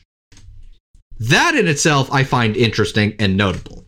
And the reason I'm bringing up the benefit of the doubt is because there it could hypothetically be a possibility that the biggest problem right now is the fact that Bocchi became so big that the music rights are now straight up like impossible to negotiate when it comes to like foreign language dubs. Not necessarily dubbing them, but the fact that the music rights could play a problem. I'm specifically thinking about uh, what happened with Zombieland Saga, where like Franchouchou was basically like a nothing group until the first season came out, and they didn't really care about the music rights. They're like, whatever, you can dub these songs, you can do with them as you see fit. That's fine. But then Zombieland Saga became fucking huge. Franchouchou became a really big hit, and then the music became really profitable.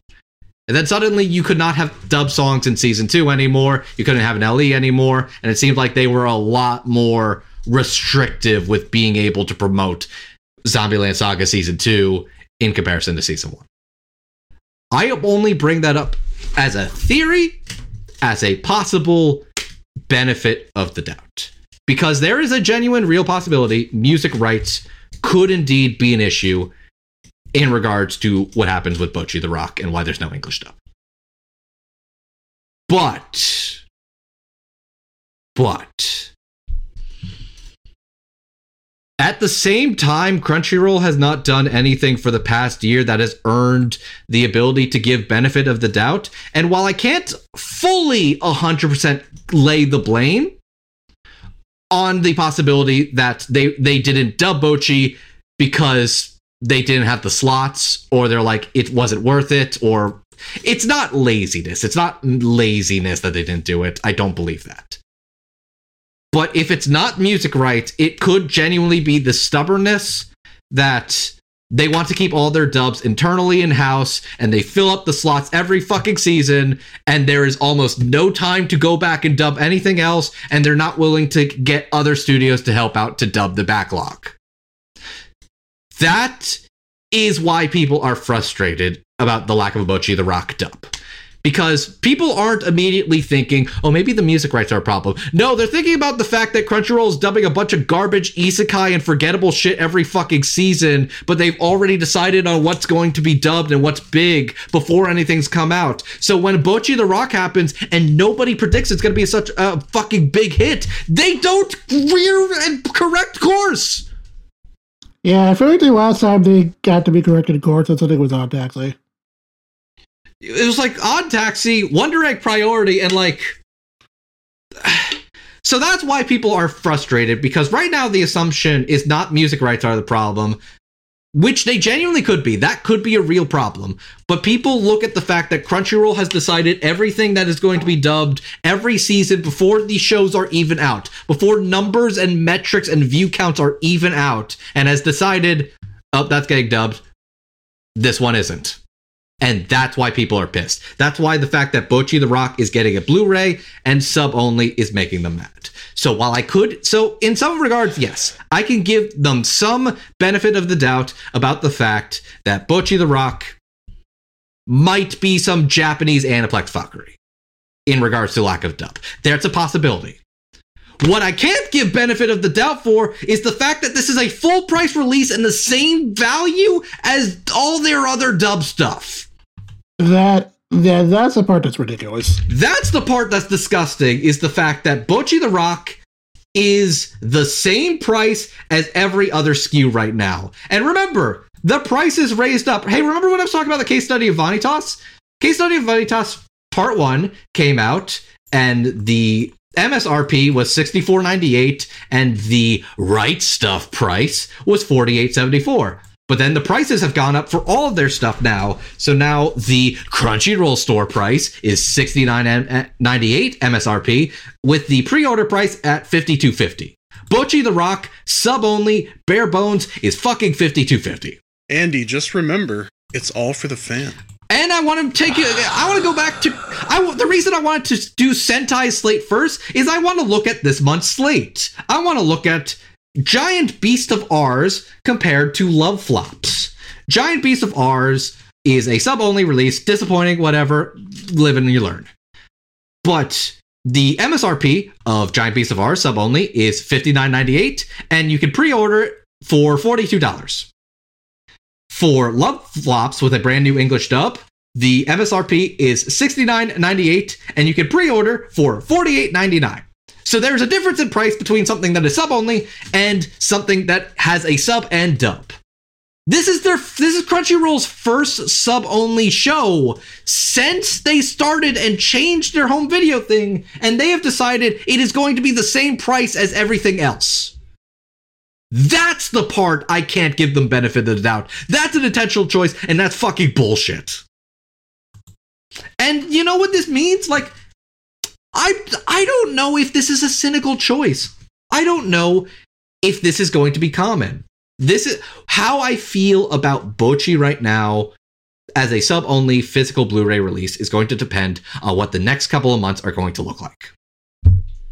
Because if the rest of the months are just stuff that's already been dubbed or stuff you expect to have dubs, then that means Bocchi the Rock is a weird outlier in that they really want Bocchi and they know the demand is there, and the fact that that wasn't able to get a dub might be a weird outlier. But if we start seeing a bunch of sub only Blu ray releases for the next couple of months, that's going to be a fucking problem.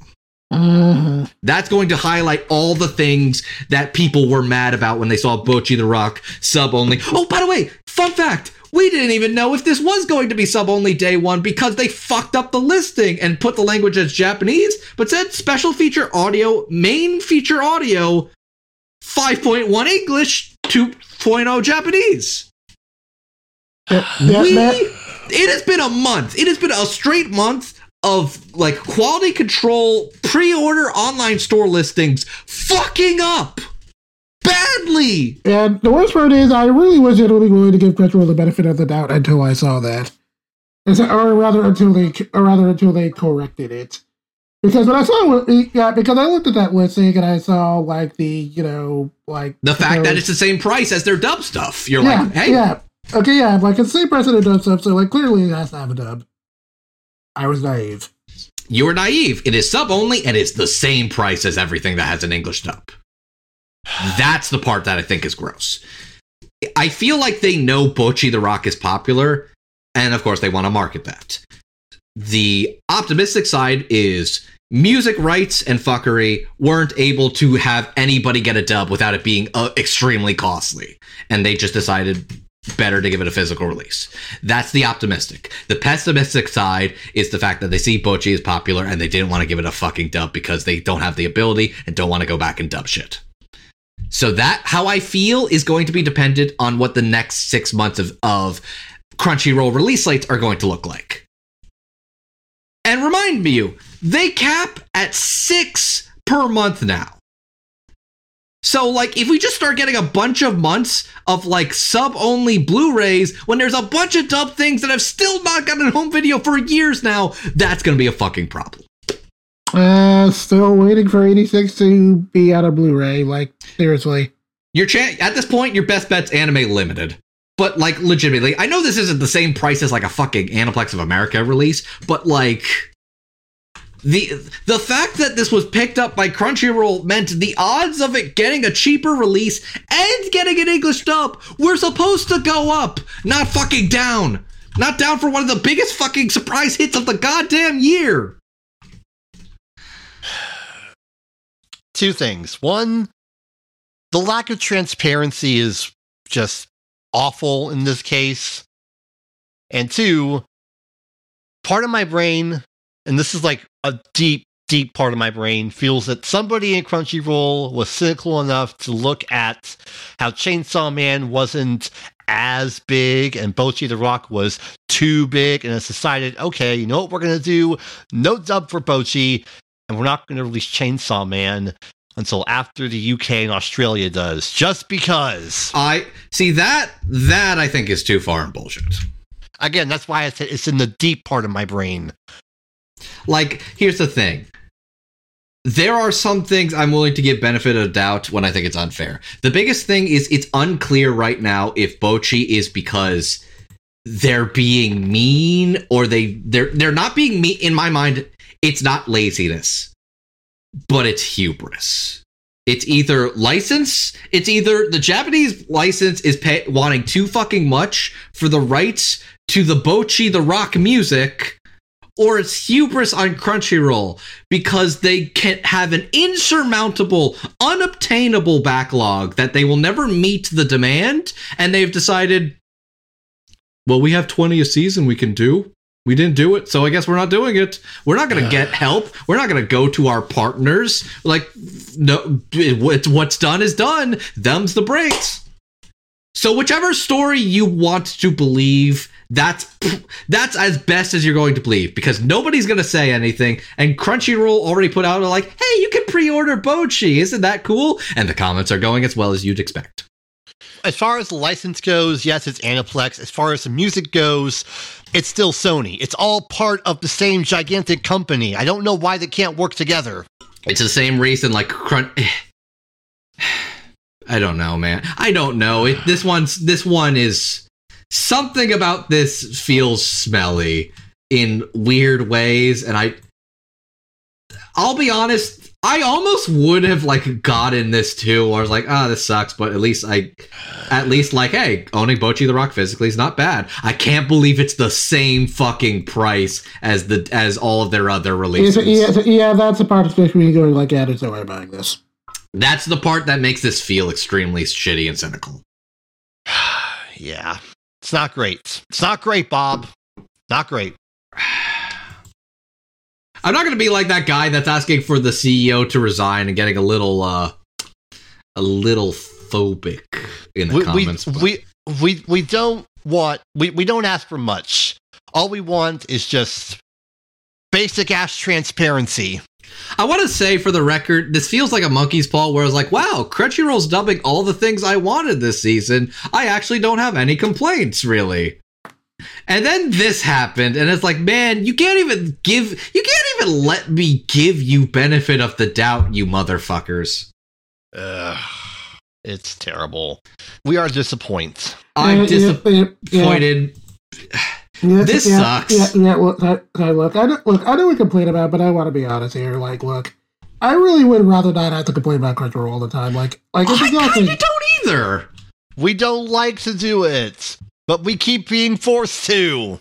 I mean, look, there's still things they're putting out that I enjoy. There still does are putting out I enjoy. Like, I don't, like I don't want to be mad all the time, but like they keep putting out nonsense. It's it's exhausting.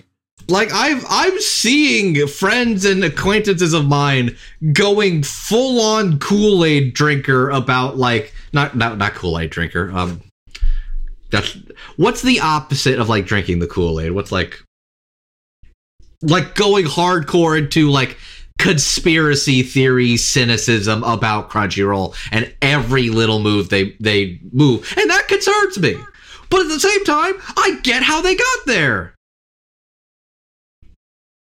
Fuck.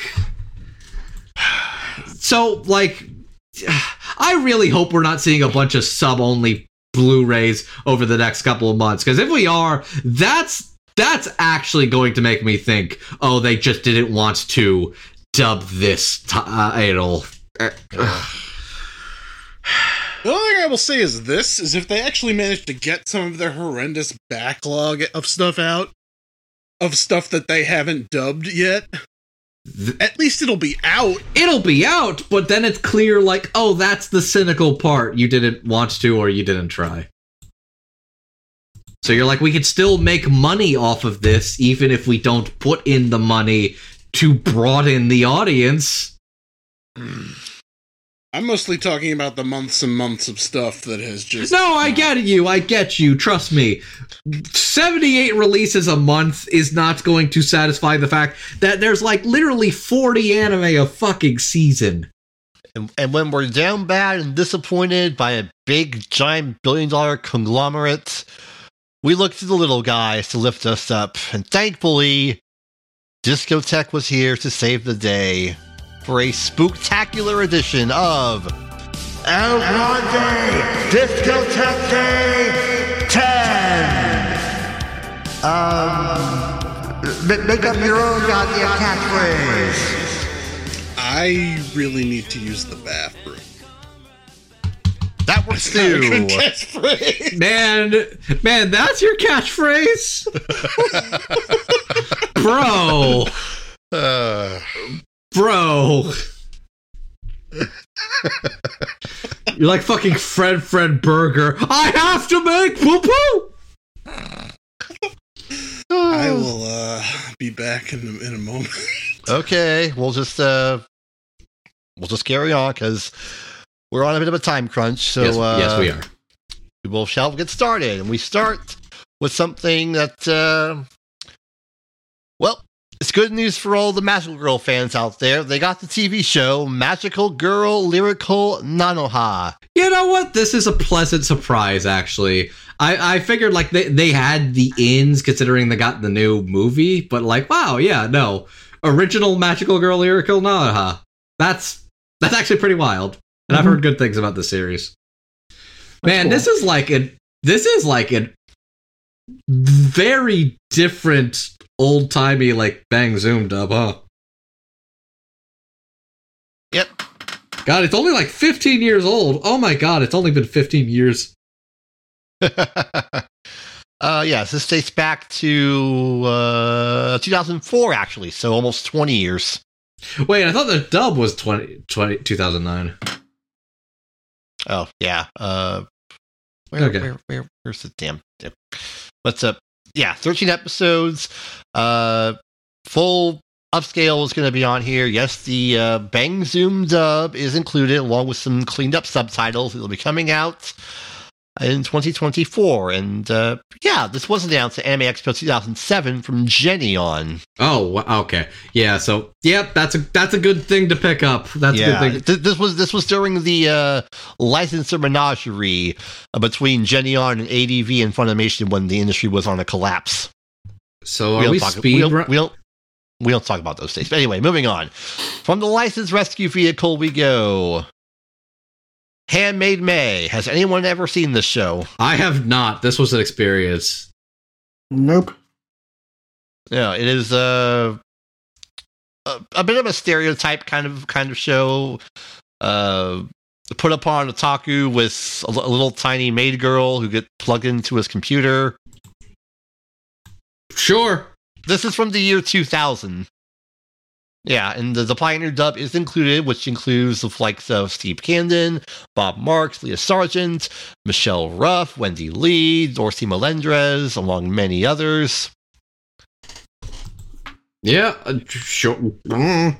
It also says weird DVD extras included, which uh, was a thing Pioneer did back in the day. Of course they did.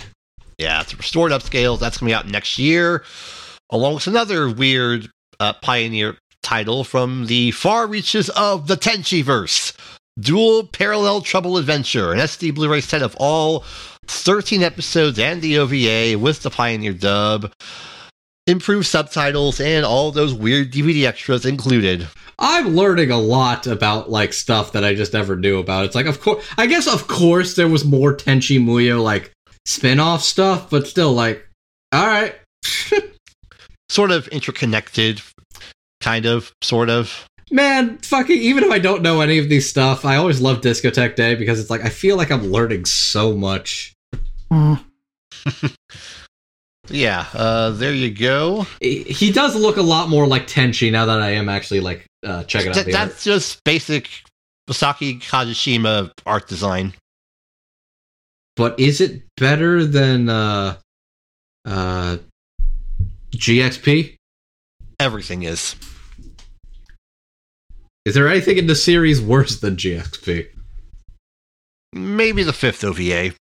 Uh, I have no context to ch- to Tenchi Muyo. It really is one of those series that I'm like genuinely impressed. Out of every everything, has not rebooted at this point. Yeah, instead Kajishima just wants everybody to talk for a half hour at a time. It, it, it's like I understand it. It wouldn't be the same, and you would get different people playing this cast, but like Yeah. it feels like at this point there needs to be some barrier of entry because right now the barrier of entry is not there. Yeah. Okay. Anyways, new Ten- Tenchi spinoff, cool. Uh, kind of, sort of, but uh, yeah. Okay, we have a Lupin update. The magic number is maybe four. We are at four TV specials left. Yeah. And there's another one coming out Sweet's Lost Night. This is as basic as it gets. It's just a TV special, clean upscale, sub only, sadly, coming next year. I mean, like uh, we're sort of at the point where I think they know and TMS knows they're not going to dub every single goddamn Lupin thing. Uh, yeah, they, they, yeah, then they got to the part of like really forgettable 2000 special, so of course they would have dubbed those. Yeah. I, I think they were specifically actually mentioning during the show. It's like, look, we can't we can't dub every single Lupin thing. People have asked us to dub part two. There's no way we can afford to dub all of part two. And like a lot of the specials, either TMS was like, we thought this would be a good one to dub, or they stepped in and were like, no, this was actually a really good one. I think they they specifically like backed episode zero, and that's how that one happened. So it's case by case. The one that looks like I Dream of Genie probably wasn't going to be as interesting or worth it, but whatever. Yeah. Four can count it on one hand, folks. That's that is nuts crazy. We're almost there. All right, now for the Nihon Nights sub-label of live action movies. We start with something that is very Discotek in scope. This is insane. Bela, Humanoid Monster. This is a spin-off movie of the Humanoid Monster Bem franchise, which dates back all the way to 1969. So this is like a live action like spin-off thing where somebody discovers the lost real finale to the anime and then it's driving the guy who finds it insane. Oh my god, this movie is a creepypasta. Oh my god, this is a creepypasta. uh, Like what an insane what an insane batshit premise. I'm, I'm like, wow, who is this for? And it's like, oh, this is for like five sickos, and they're gonna be so into it. Yeah, this is due out in December, so uh, you'll be able to see it pretty soon. Yeah, oh wow, yeah. Oh, oh yeah, this is part of their December slate. Crazy. Yeah. All right, yeah, cool, cool. Yeah, the second one here is Fatal Frame. It's a movie based on the Koei Tecmo game Fatal Frame. Fr- Fatal Frame Zero. It was a recent live action movie. I heard mixed things about it, but Fatal Frame getting representation is always cool. I know people who are really into those games.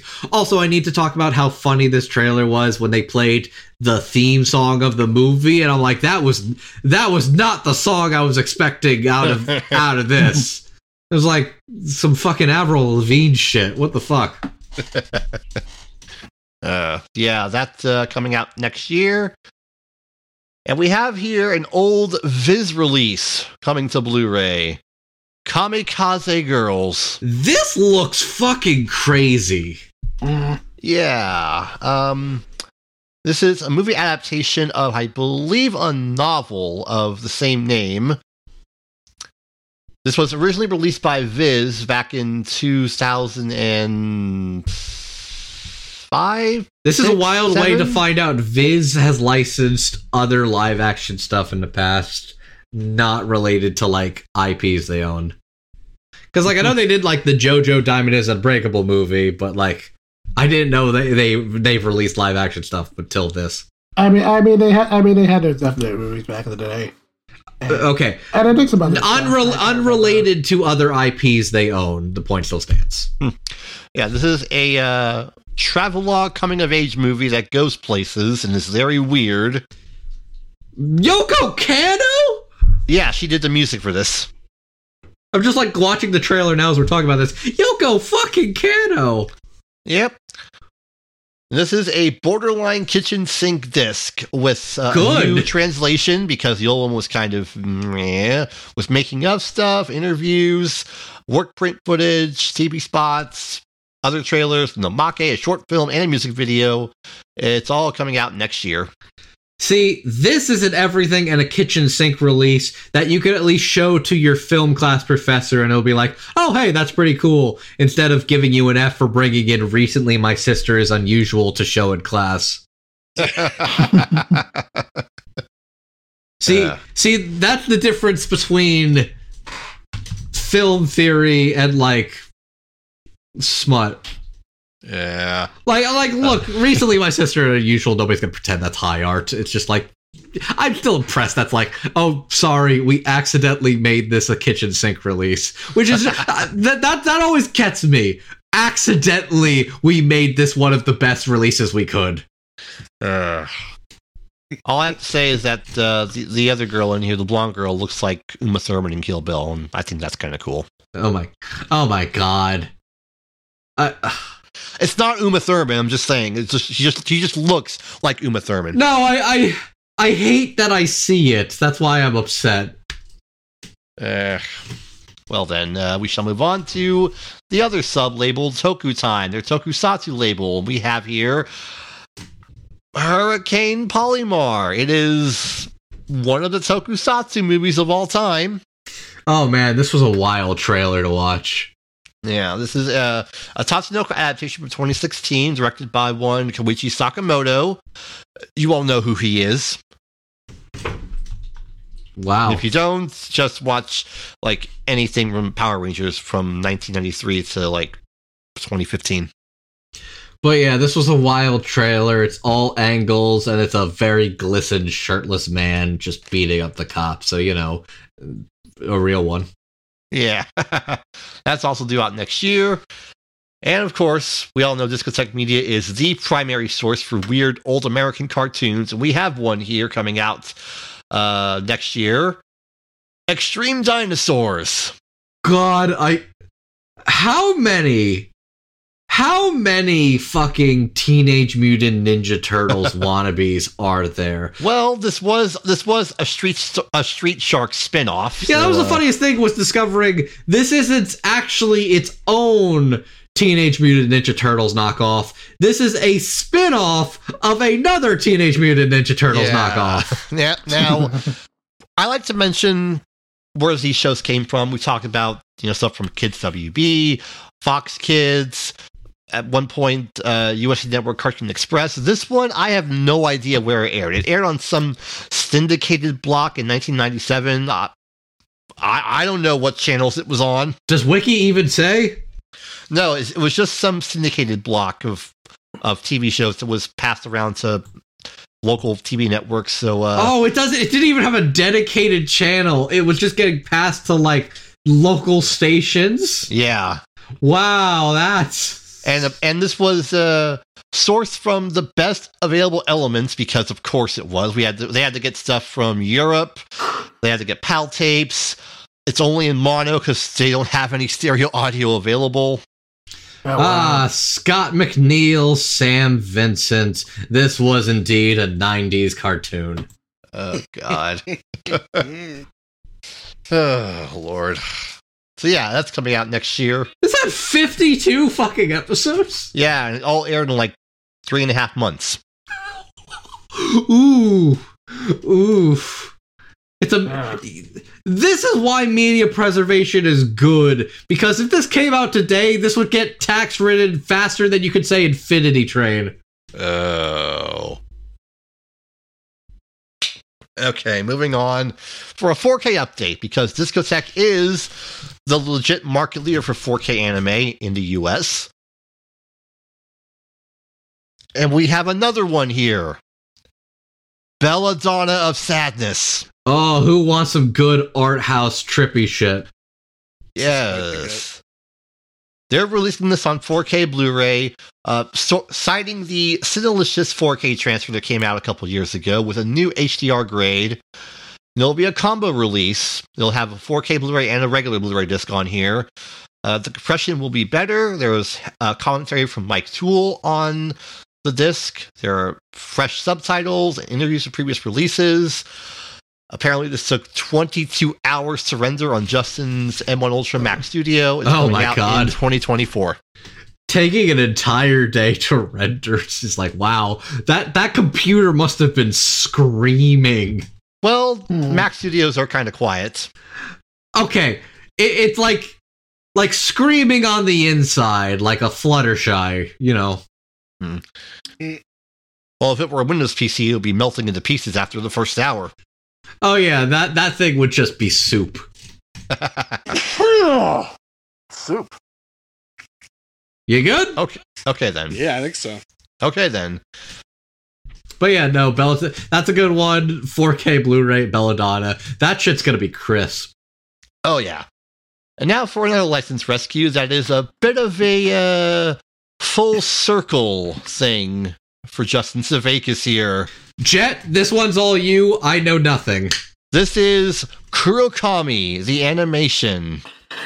No, uh, yeah, I'm uh, pretty, I'm pretty excited for this one. I watched it back in the day. I uh, might have, might have been Netflix or something. I can't remember exactly where I Hmm. watched it, but uh, this is this is quite the interesting title because it was the first uh, quote unquote official simuldub, though uh, SD Gundam might challenge that claim. Well, I, it, it, I Kind buy of. this one being the Okay. first simuldub. yeah. yeah, so, yeah, yeah, it was basically the first.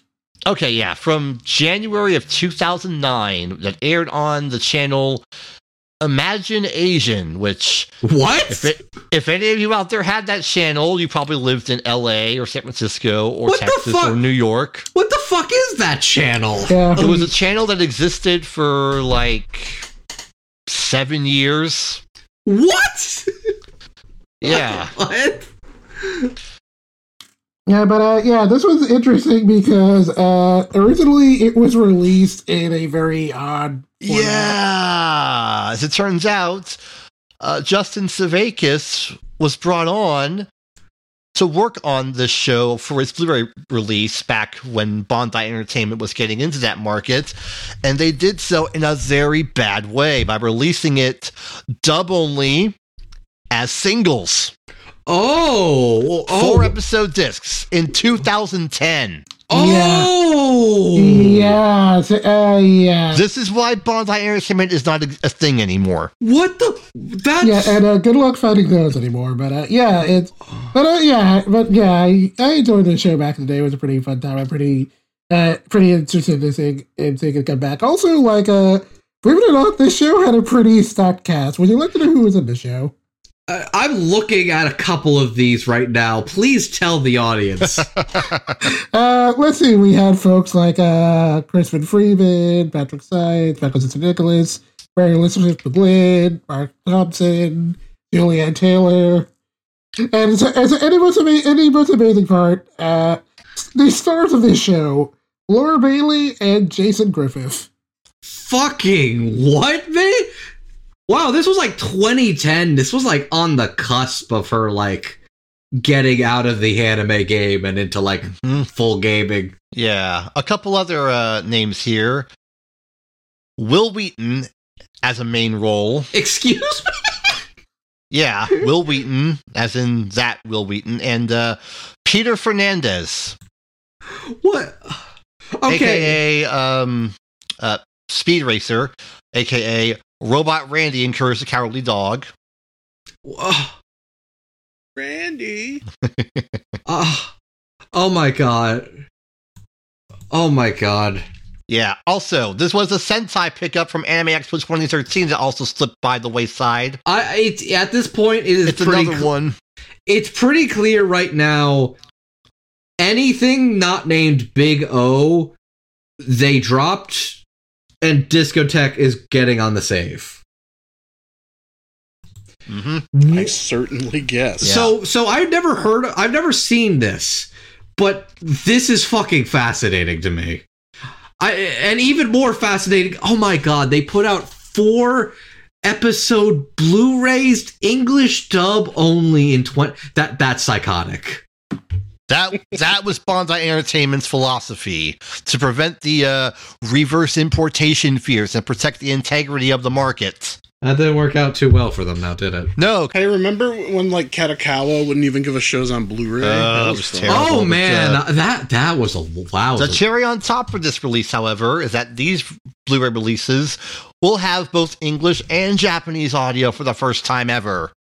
I can't believe that's like a big deal. Wow, this is Japanese and English for the first time. I'm like, what? that, that shouldn't be a selling point.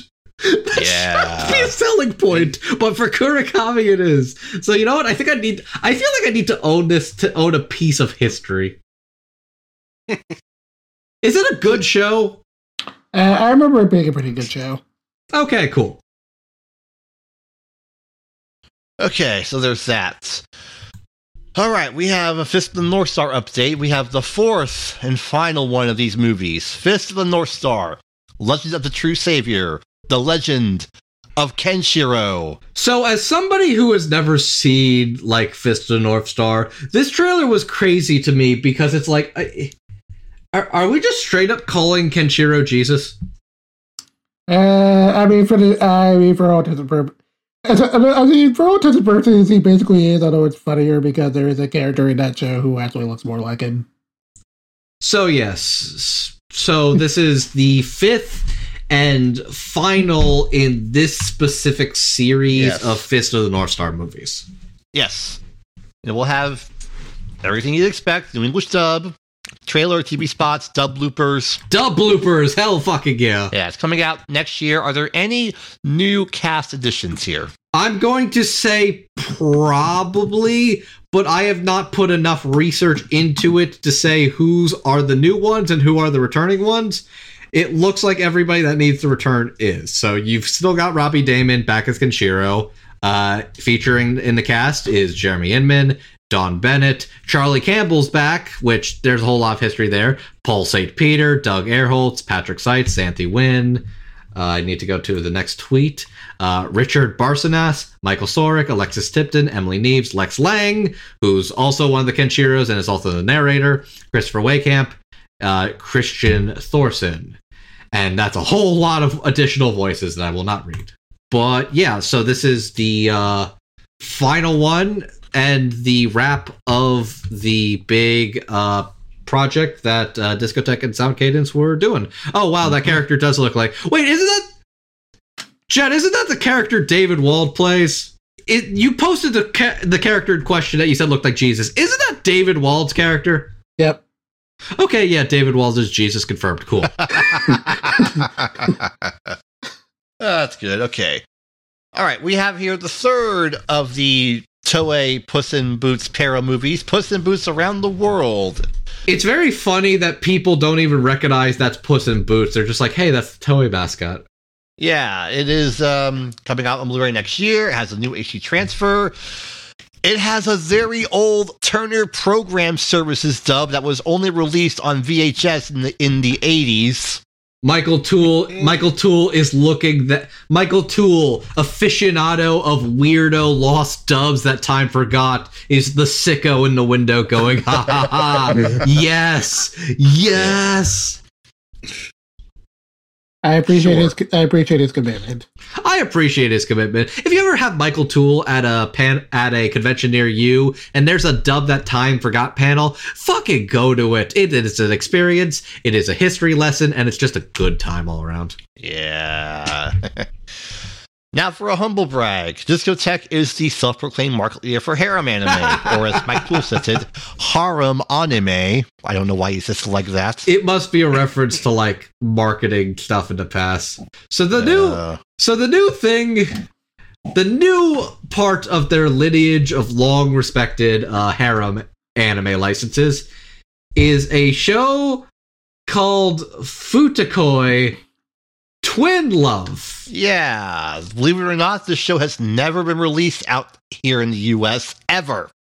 So, like, that's cool. That's exciting. I'm watching this. I'm like, okay, cool. So, like, he's got childhood friends and he's in love and they're they're twins. They're childhood friends. It's Like, that's not really a harem anime. That's two girls. That's that's like what? Kiss S6. That's like Kiss S6.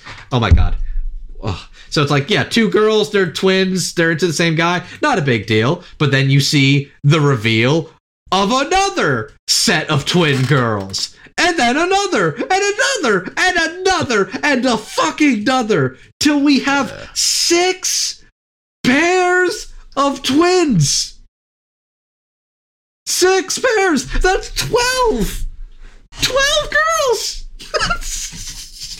Not my pig, not my farm.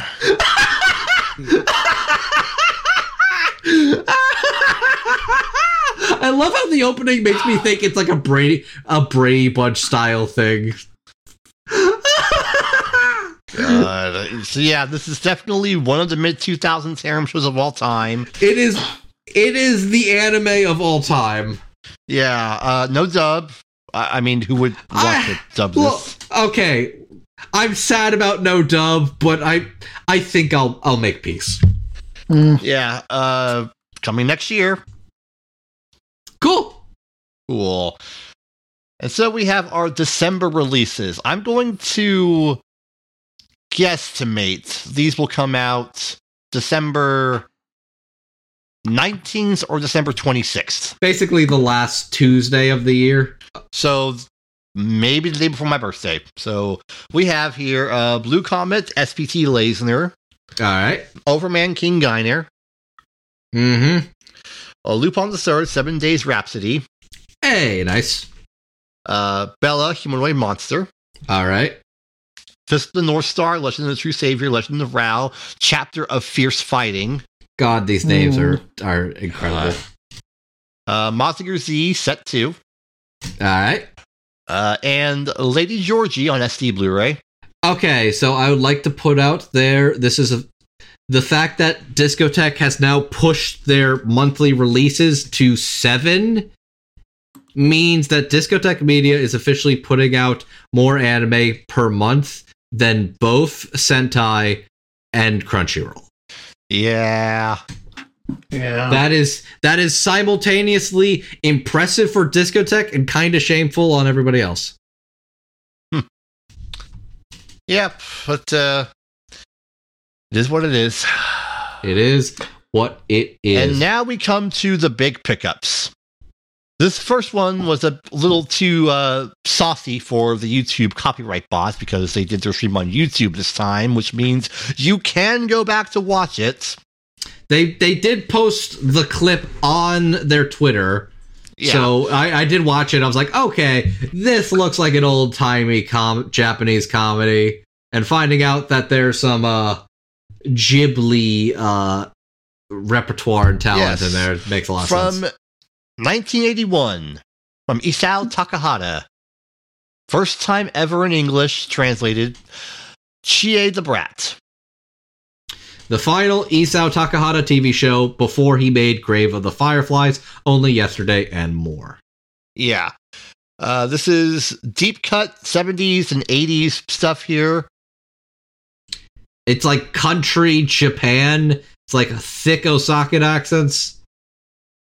Yeah. It might go places. This this definitely seems like there is an audience for this. I am probably not the audience for this. The fact that they picked this up though is still pretty goddamn cool.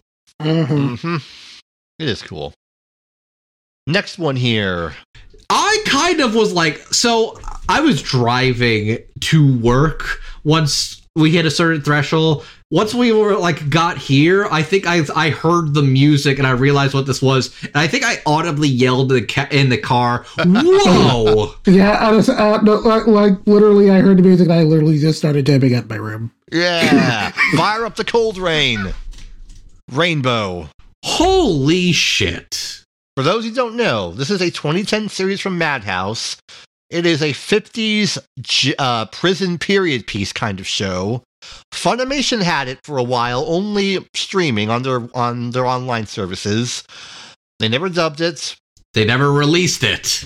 They, yeah, never did- released it. That's the weirder part than the yeah, no they never did anything with it. So this is technically the first time it's getting a home video release in the US. That's Yeah. wild. Yeah, So I feel is is it okay to talk about the theory of why they dropped this? Is that known or just stipulated? I wouldn't know. So what is it? So this I believe the there this is no definitive proof, but I feel like there's been a running theory that the dropping of Rainbow was specifically because it happened in a similar period as what happened with a uh, little known creep by the name of Jerry Sandusky. Oh, And Ah, there are certain okay. scenes in Rainbow that are pretty uh heavily explicit. okay. Yeah, yeah. I remember that story. I remember what happened with all that, and uh, So this I'm told this is a really good show, but genuine content warning for some things. Yeah, yeah, yeah, great show. Yeah, there's some really rough stuff in it. I I think I'm slightly bummed this one's not getting a dub, but at the same time I also kind of get it. That's a, yeah, uh, yeah. This one would be kind of hard to dub. Uh, it's a it's a very period piece thing. As a, as a, and there is a point in the show where there's like a language barrier between the characters and like American soldiers. There's like no good way to dub around that. Like it, it's not worth it. Hmm. Shoot. Okay then. Well, uh, It's unfortunate, but I do get it. I'm I'm very proud and surprised that uh, Discotek got this. yeah. Definitely want to check it out. Uh, let's uh, lighten the mood a little bit here with something very cool and very long awaited, coming to Blu-ray for the first time ever. IGPX. Yeah, holy shit.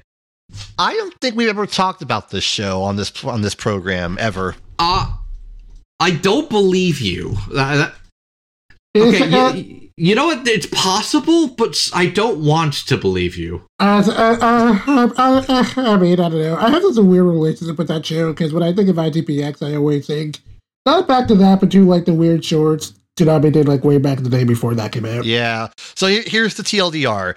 Uh, IGPX began as like a five-part micro series in 2003. Uh, it was produced at Bee Train. It was it was it was kind of a cool uh, mecha war kind of show. A little bit of twists in there. Then it became a full series produced as a collaboration between Production IG and Cartoon Network with Mitsuru Hongo on as director. He did Outlaw Star, by the way. And it was a racing anime. It was mech sports anime racing.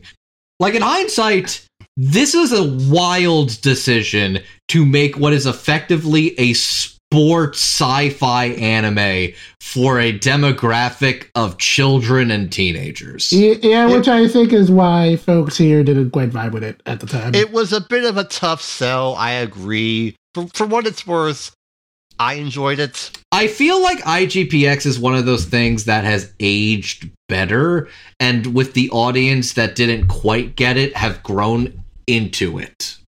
That's the vibe I get with IGPX in general. yeah. Yeah. Mm.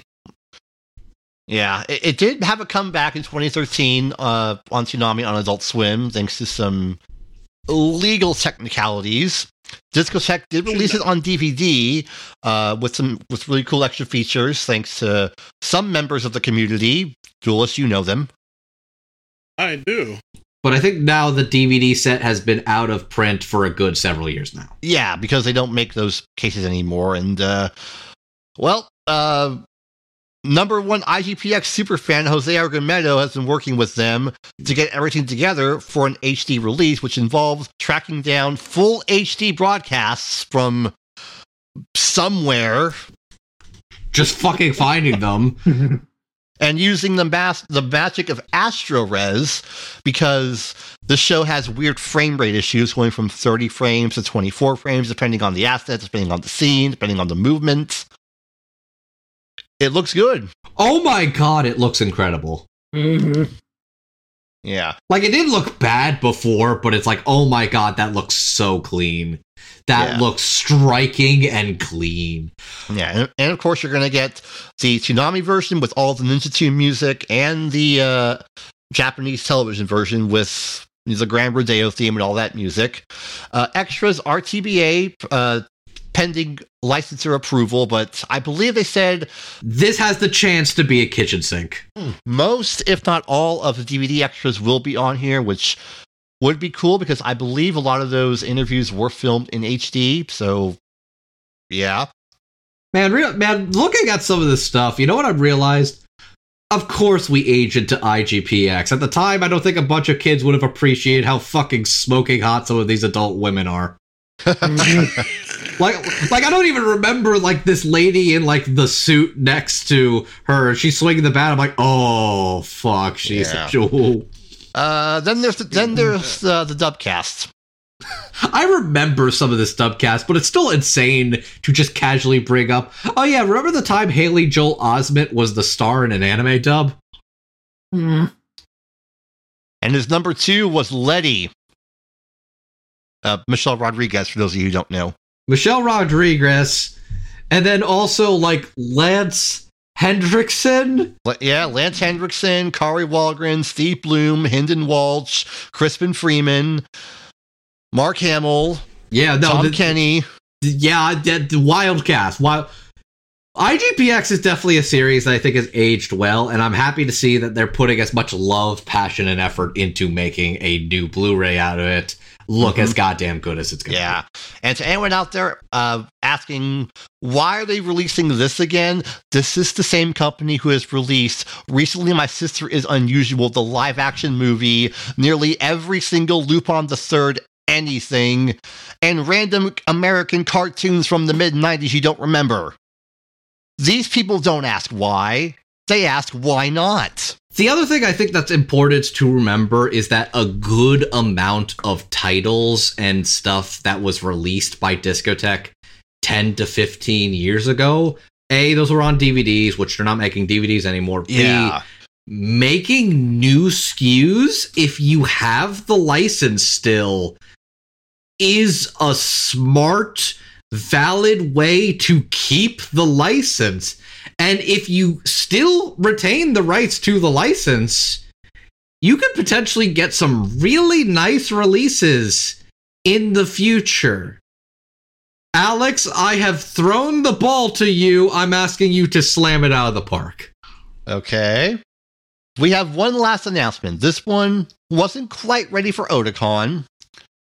Coming to Blu ray the very first time, very soon, is Lovely Complex. So, this. God, if this was announced at Otakon, that would have been like maybe one of the craziest like panels I would have ever Yeah, seen. this one needed Mm. a little bit more time for approval. It's coming to Blu ray, it's getting an Astro Res upscale, it's the entire show. And what's this I see?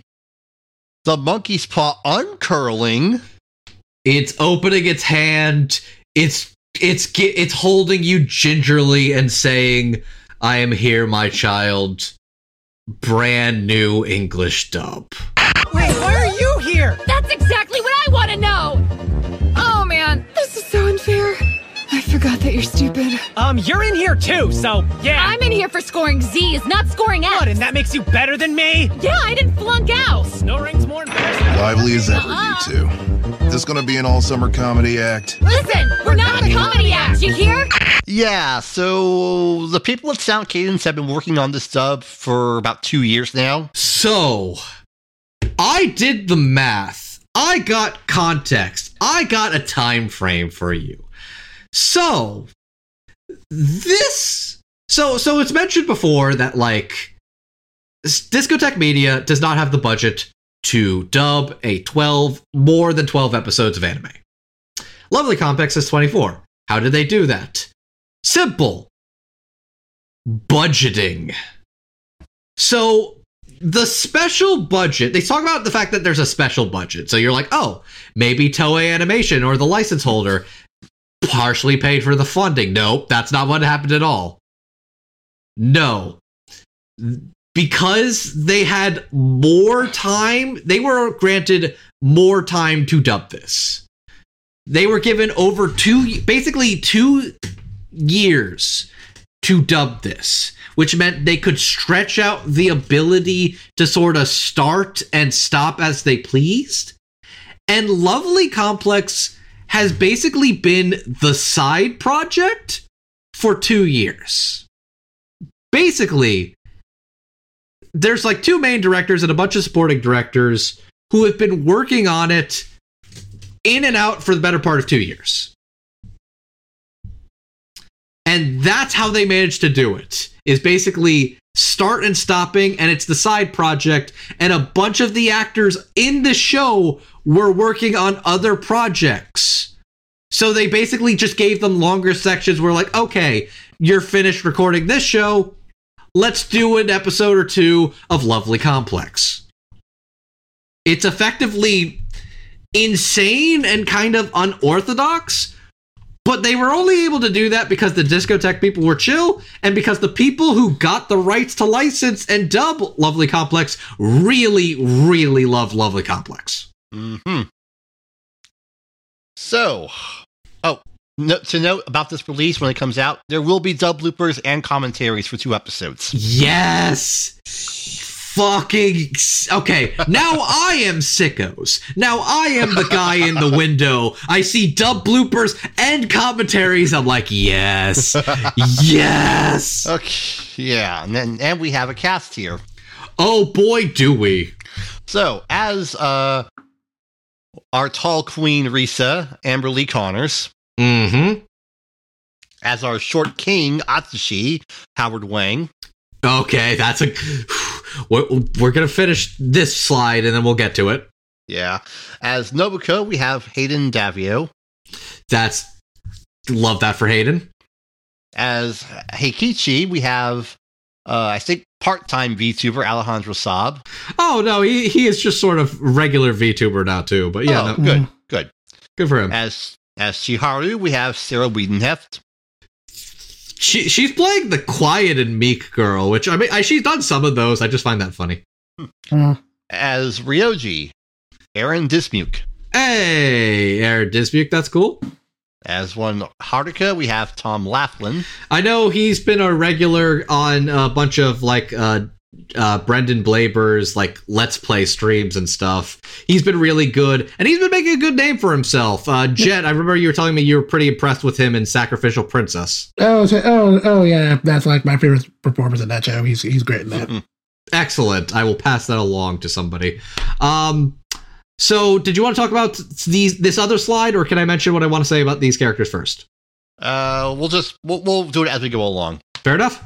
As Seiko, we have Civ Ryan. Uh okay.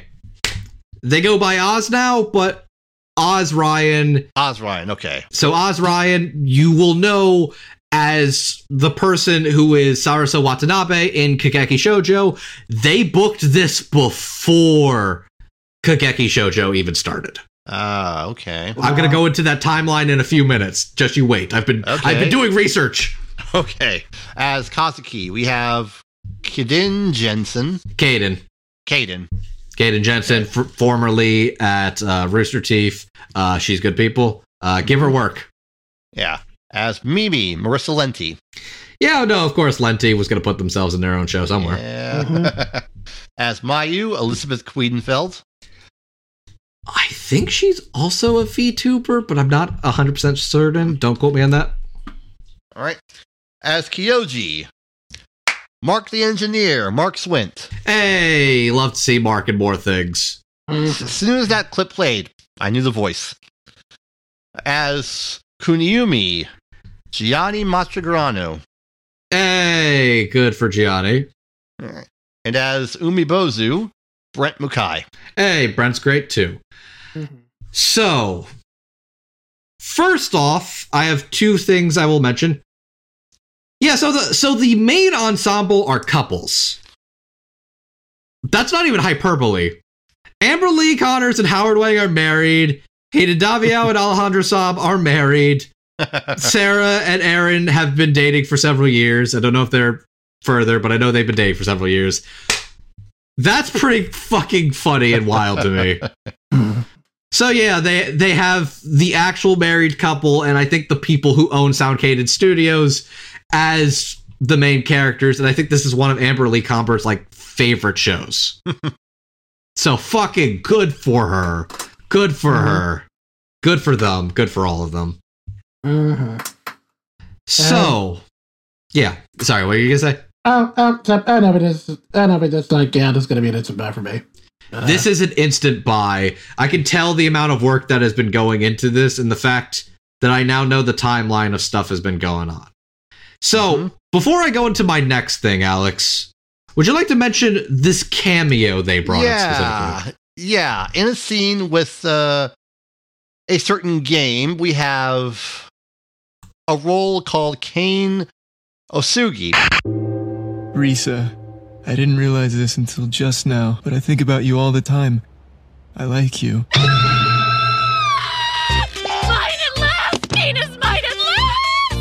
Played by one Charles White, whom most of you would know as the man responsible for this wonderful meme. Yeah, baby! That's what I've been waiting for. That's what it's all about. Yes, that is uh, Penguin Zero, aka Critical, aka Moist Critical.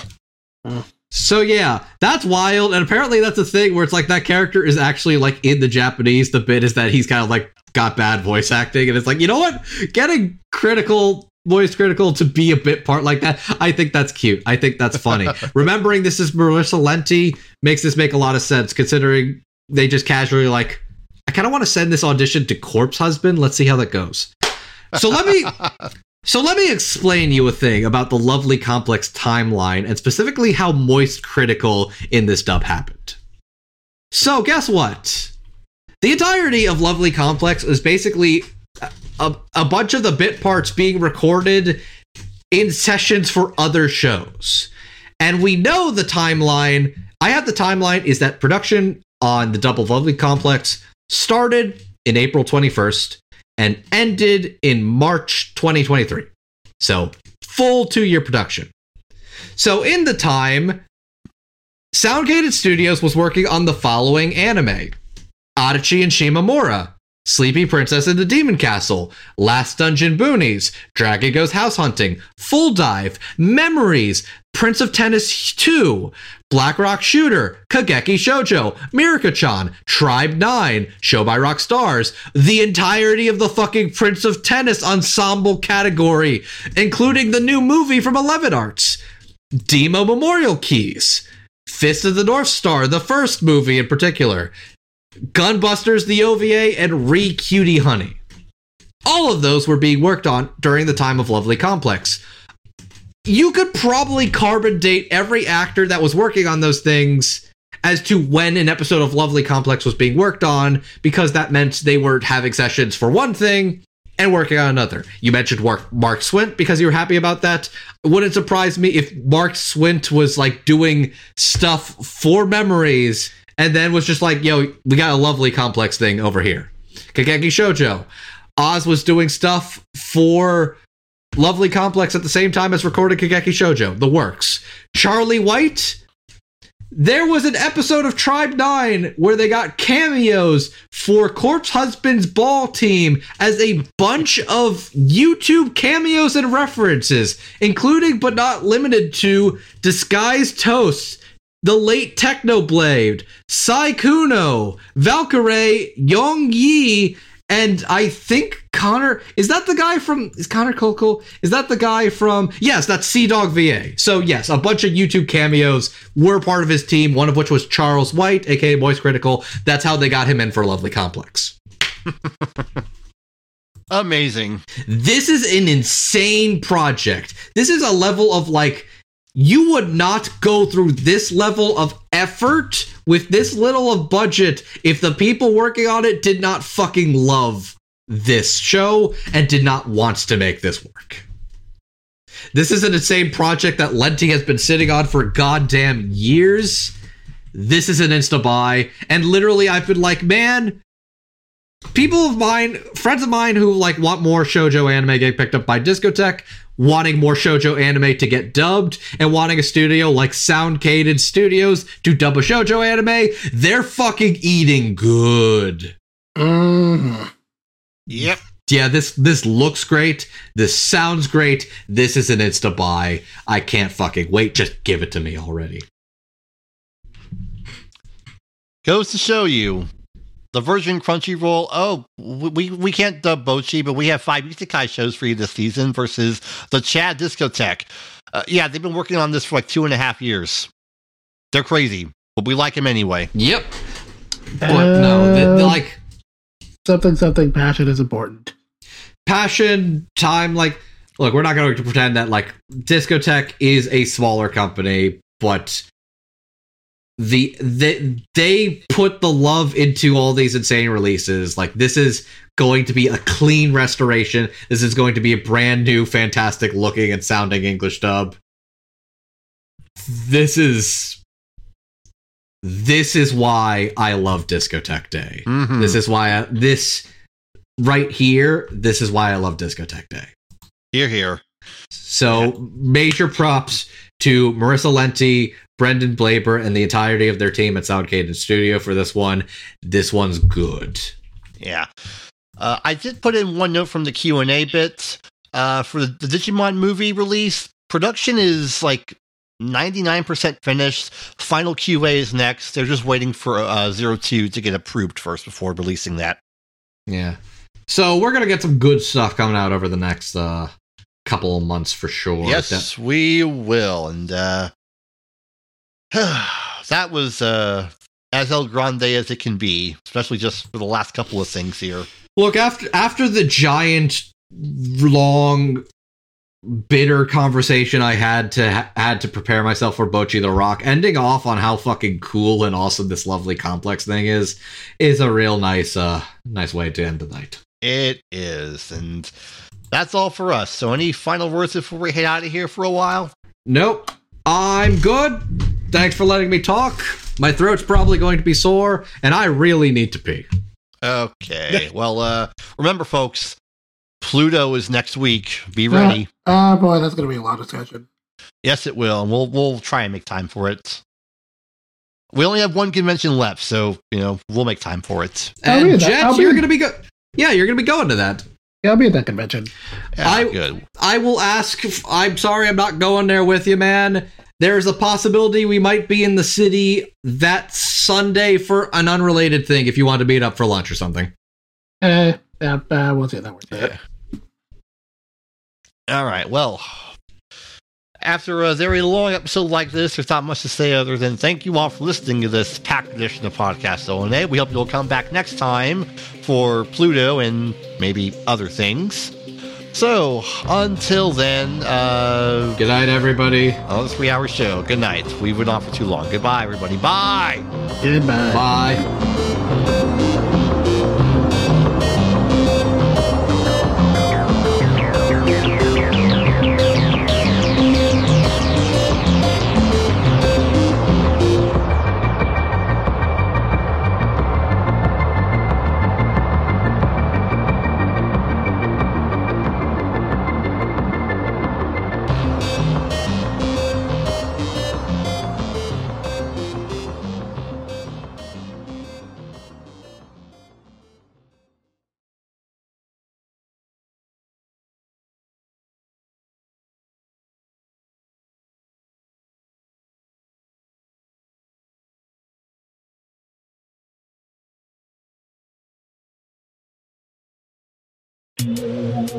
The year 2049, the world's most popular motorsport is the immortal Grand Prix. Takeshi Jin could be its greatest pilot ever if he can just get over being a teenager. This season, Takashi and Team Satomi hit the big leagues on a quest to take the crown. The only thing standing in their way? 180 miles of track and five teams determined to win.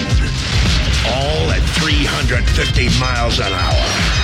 They wouldn't have it any other way.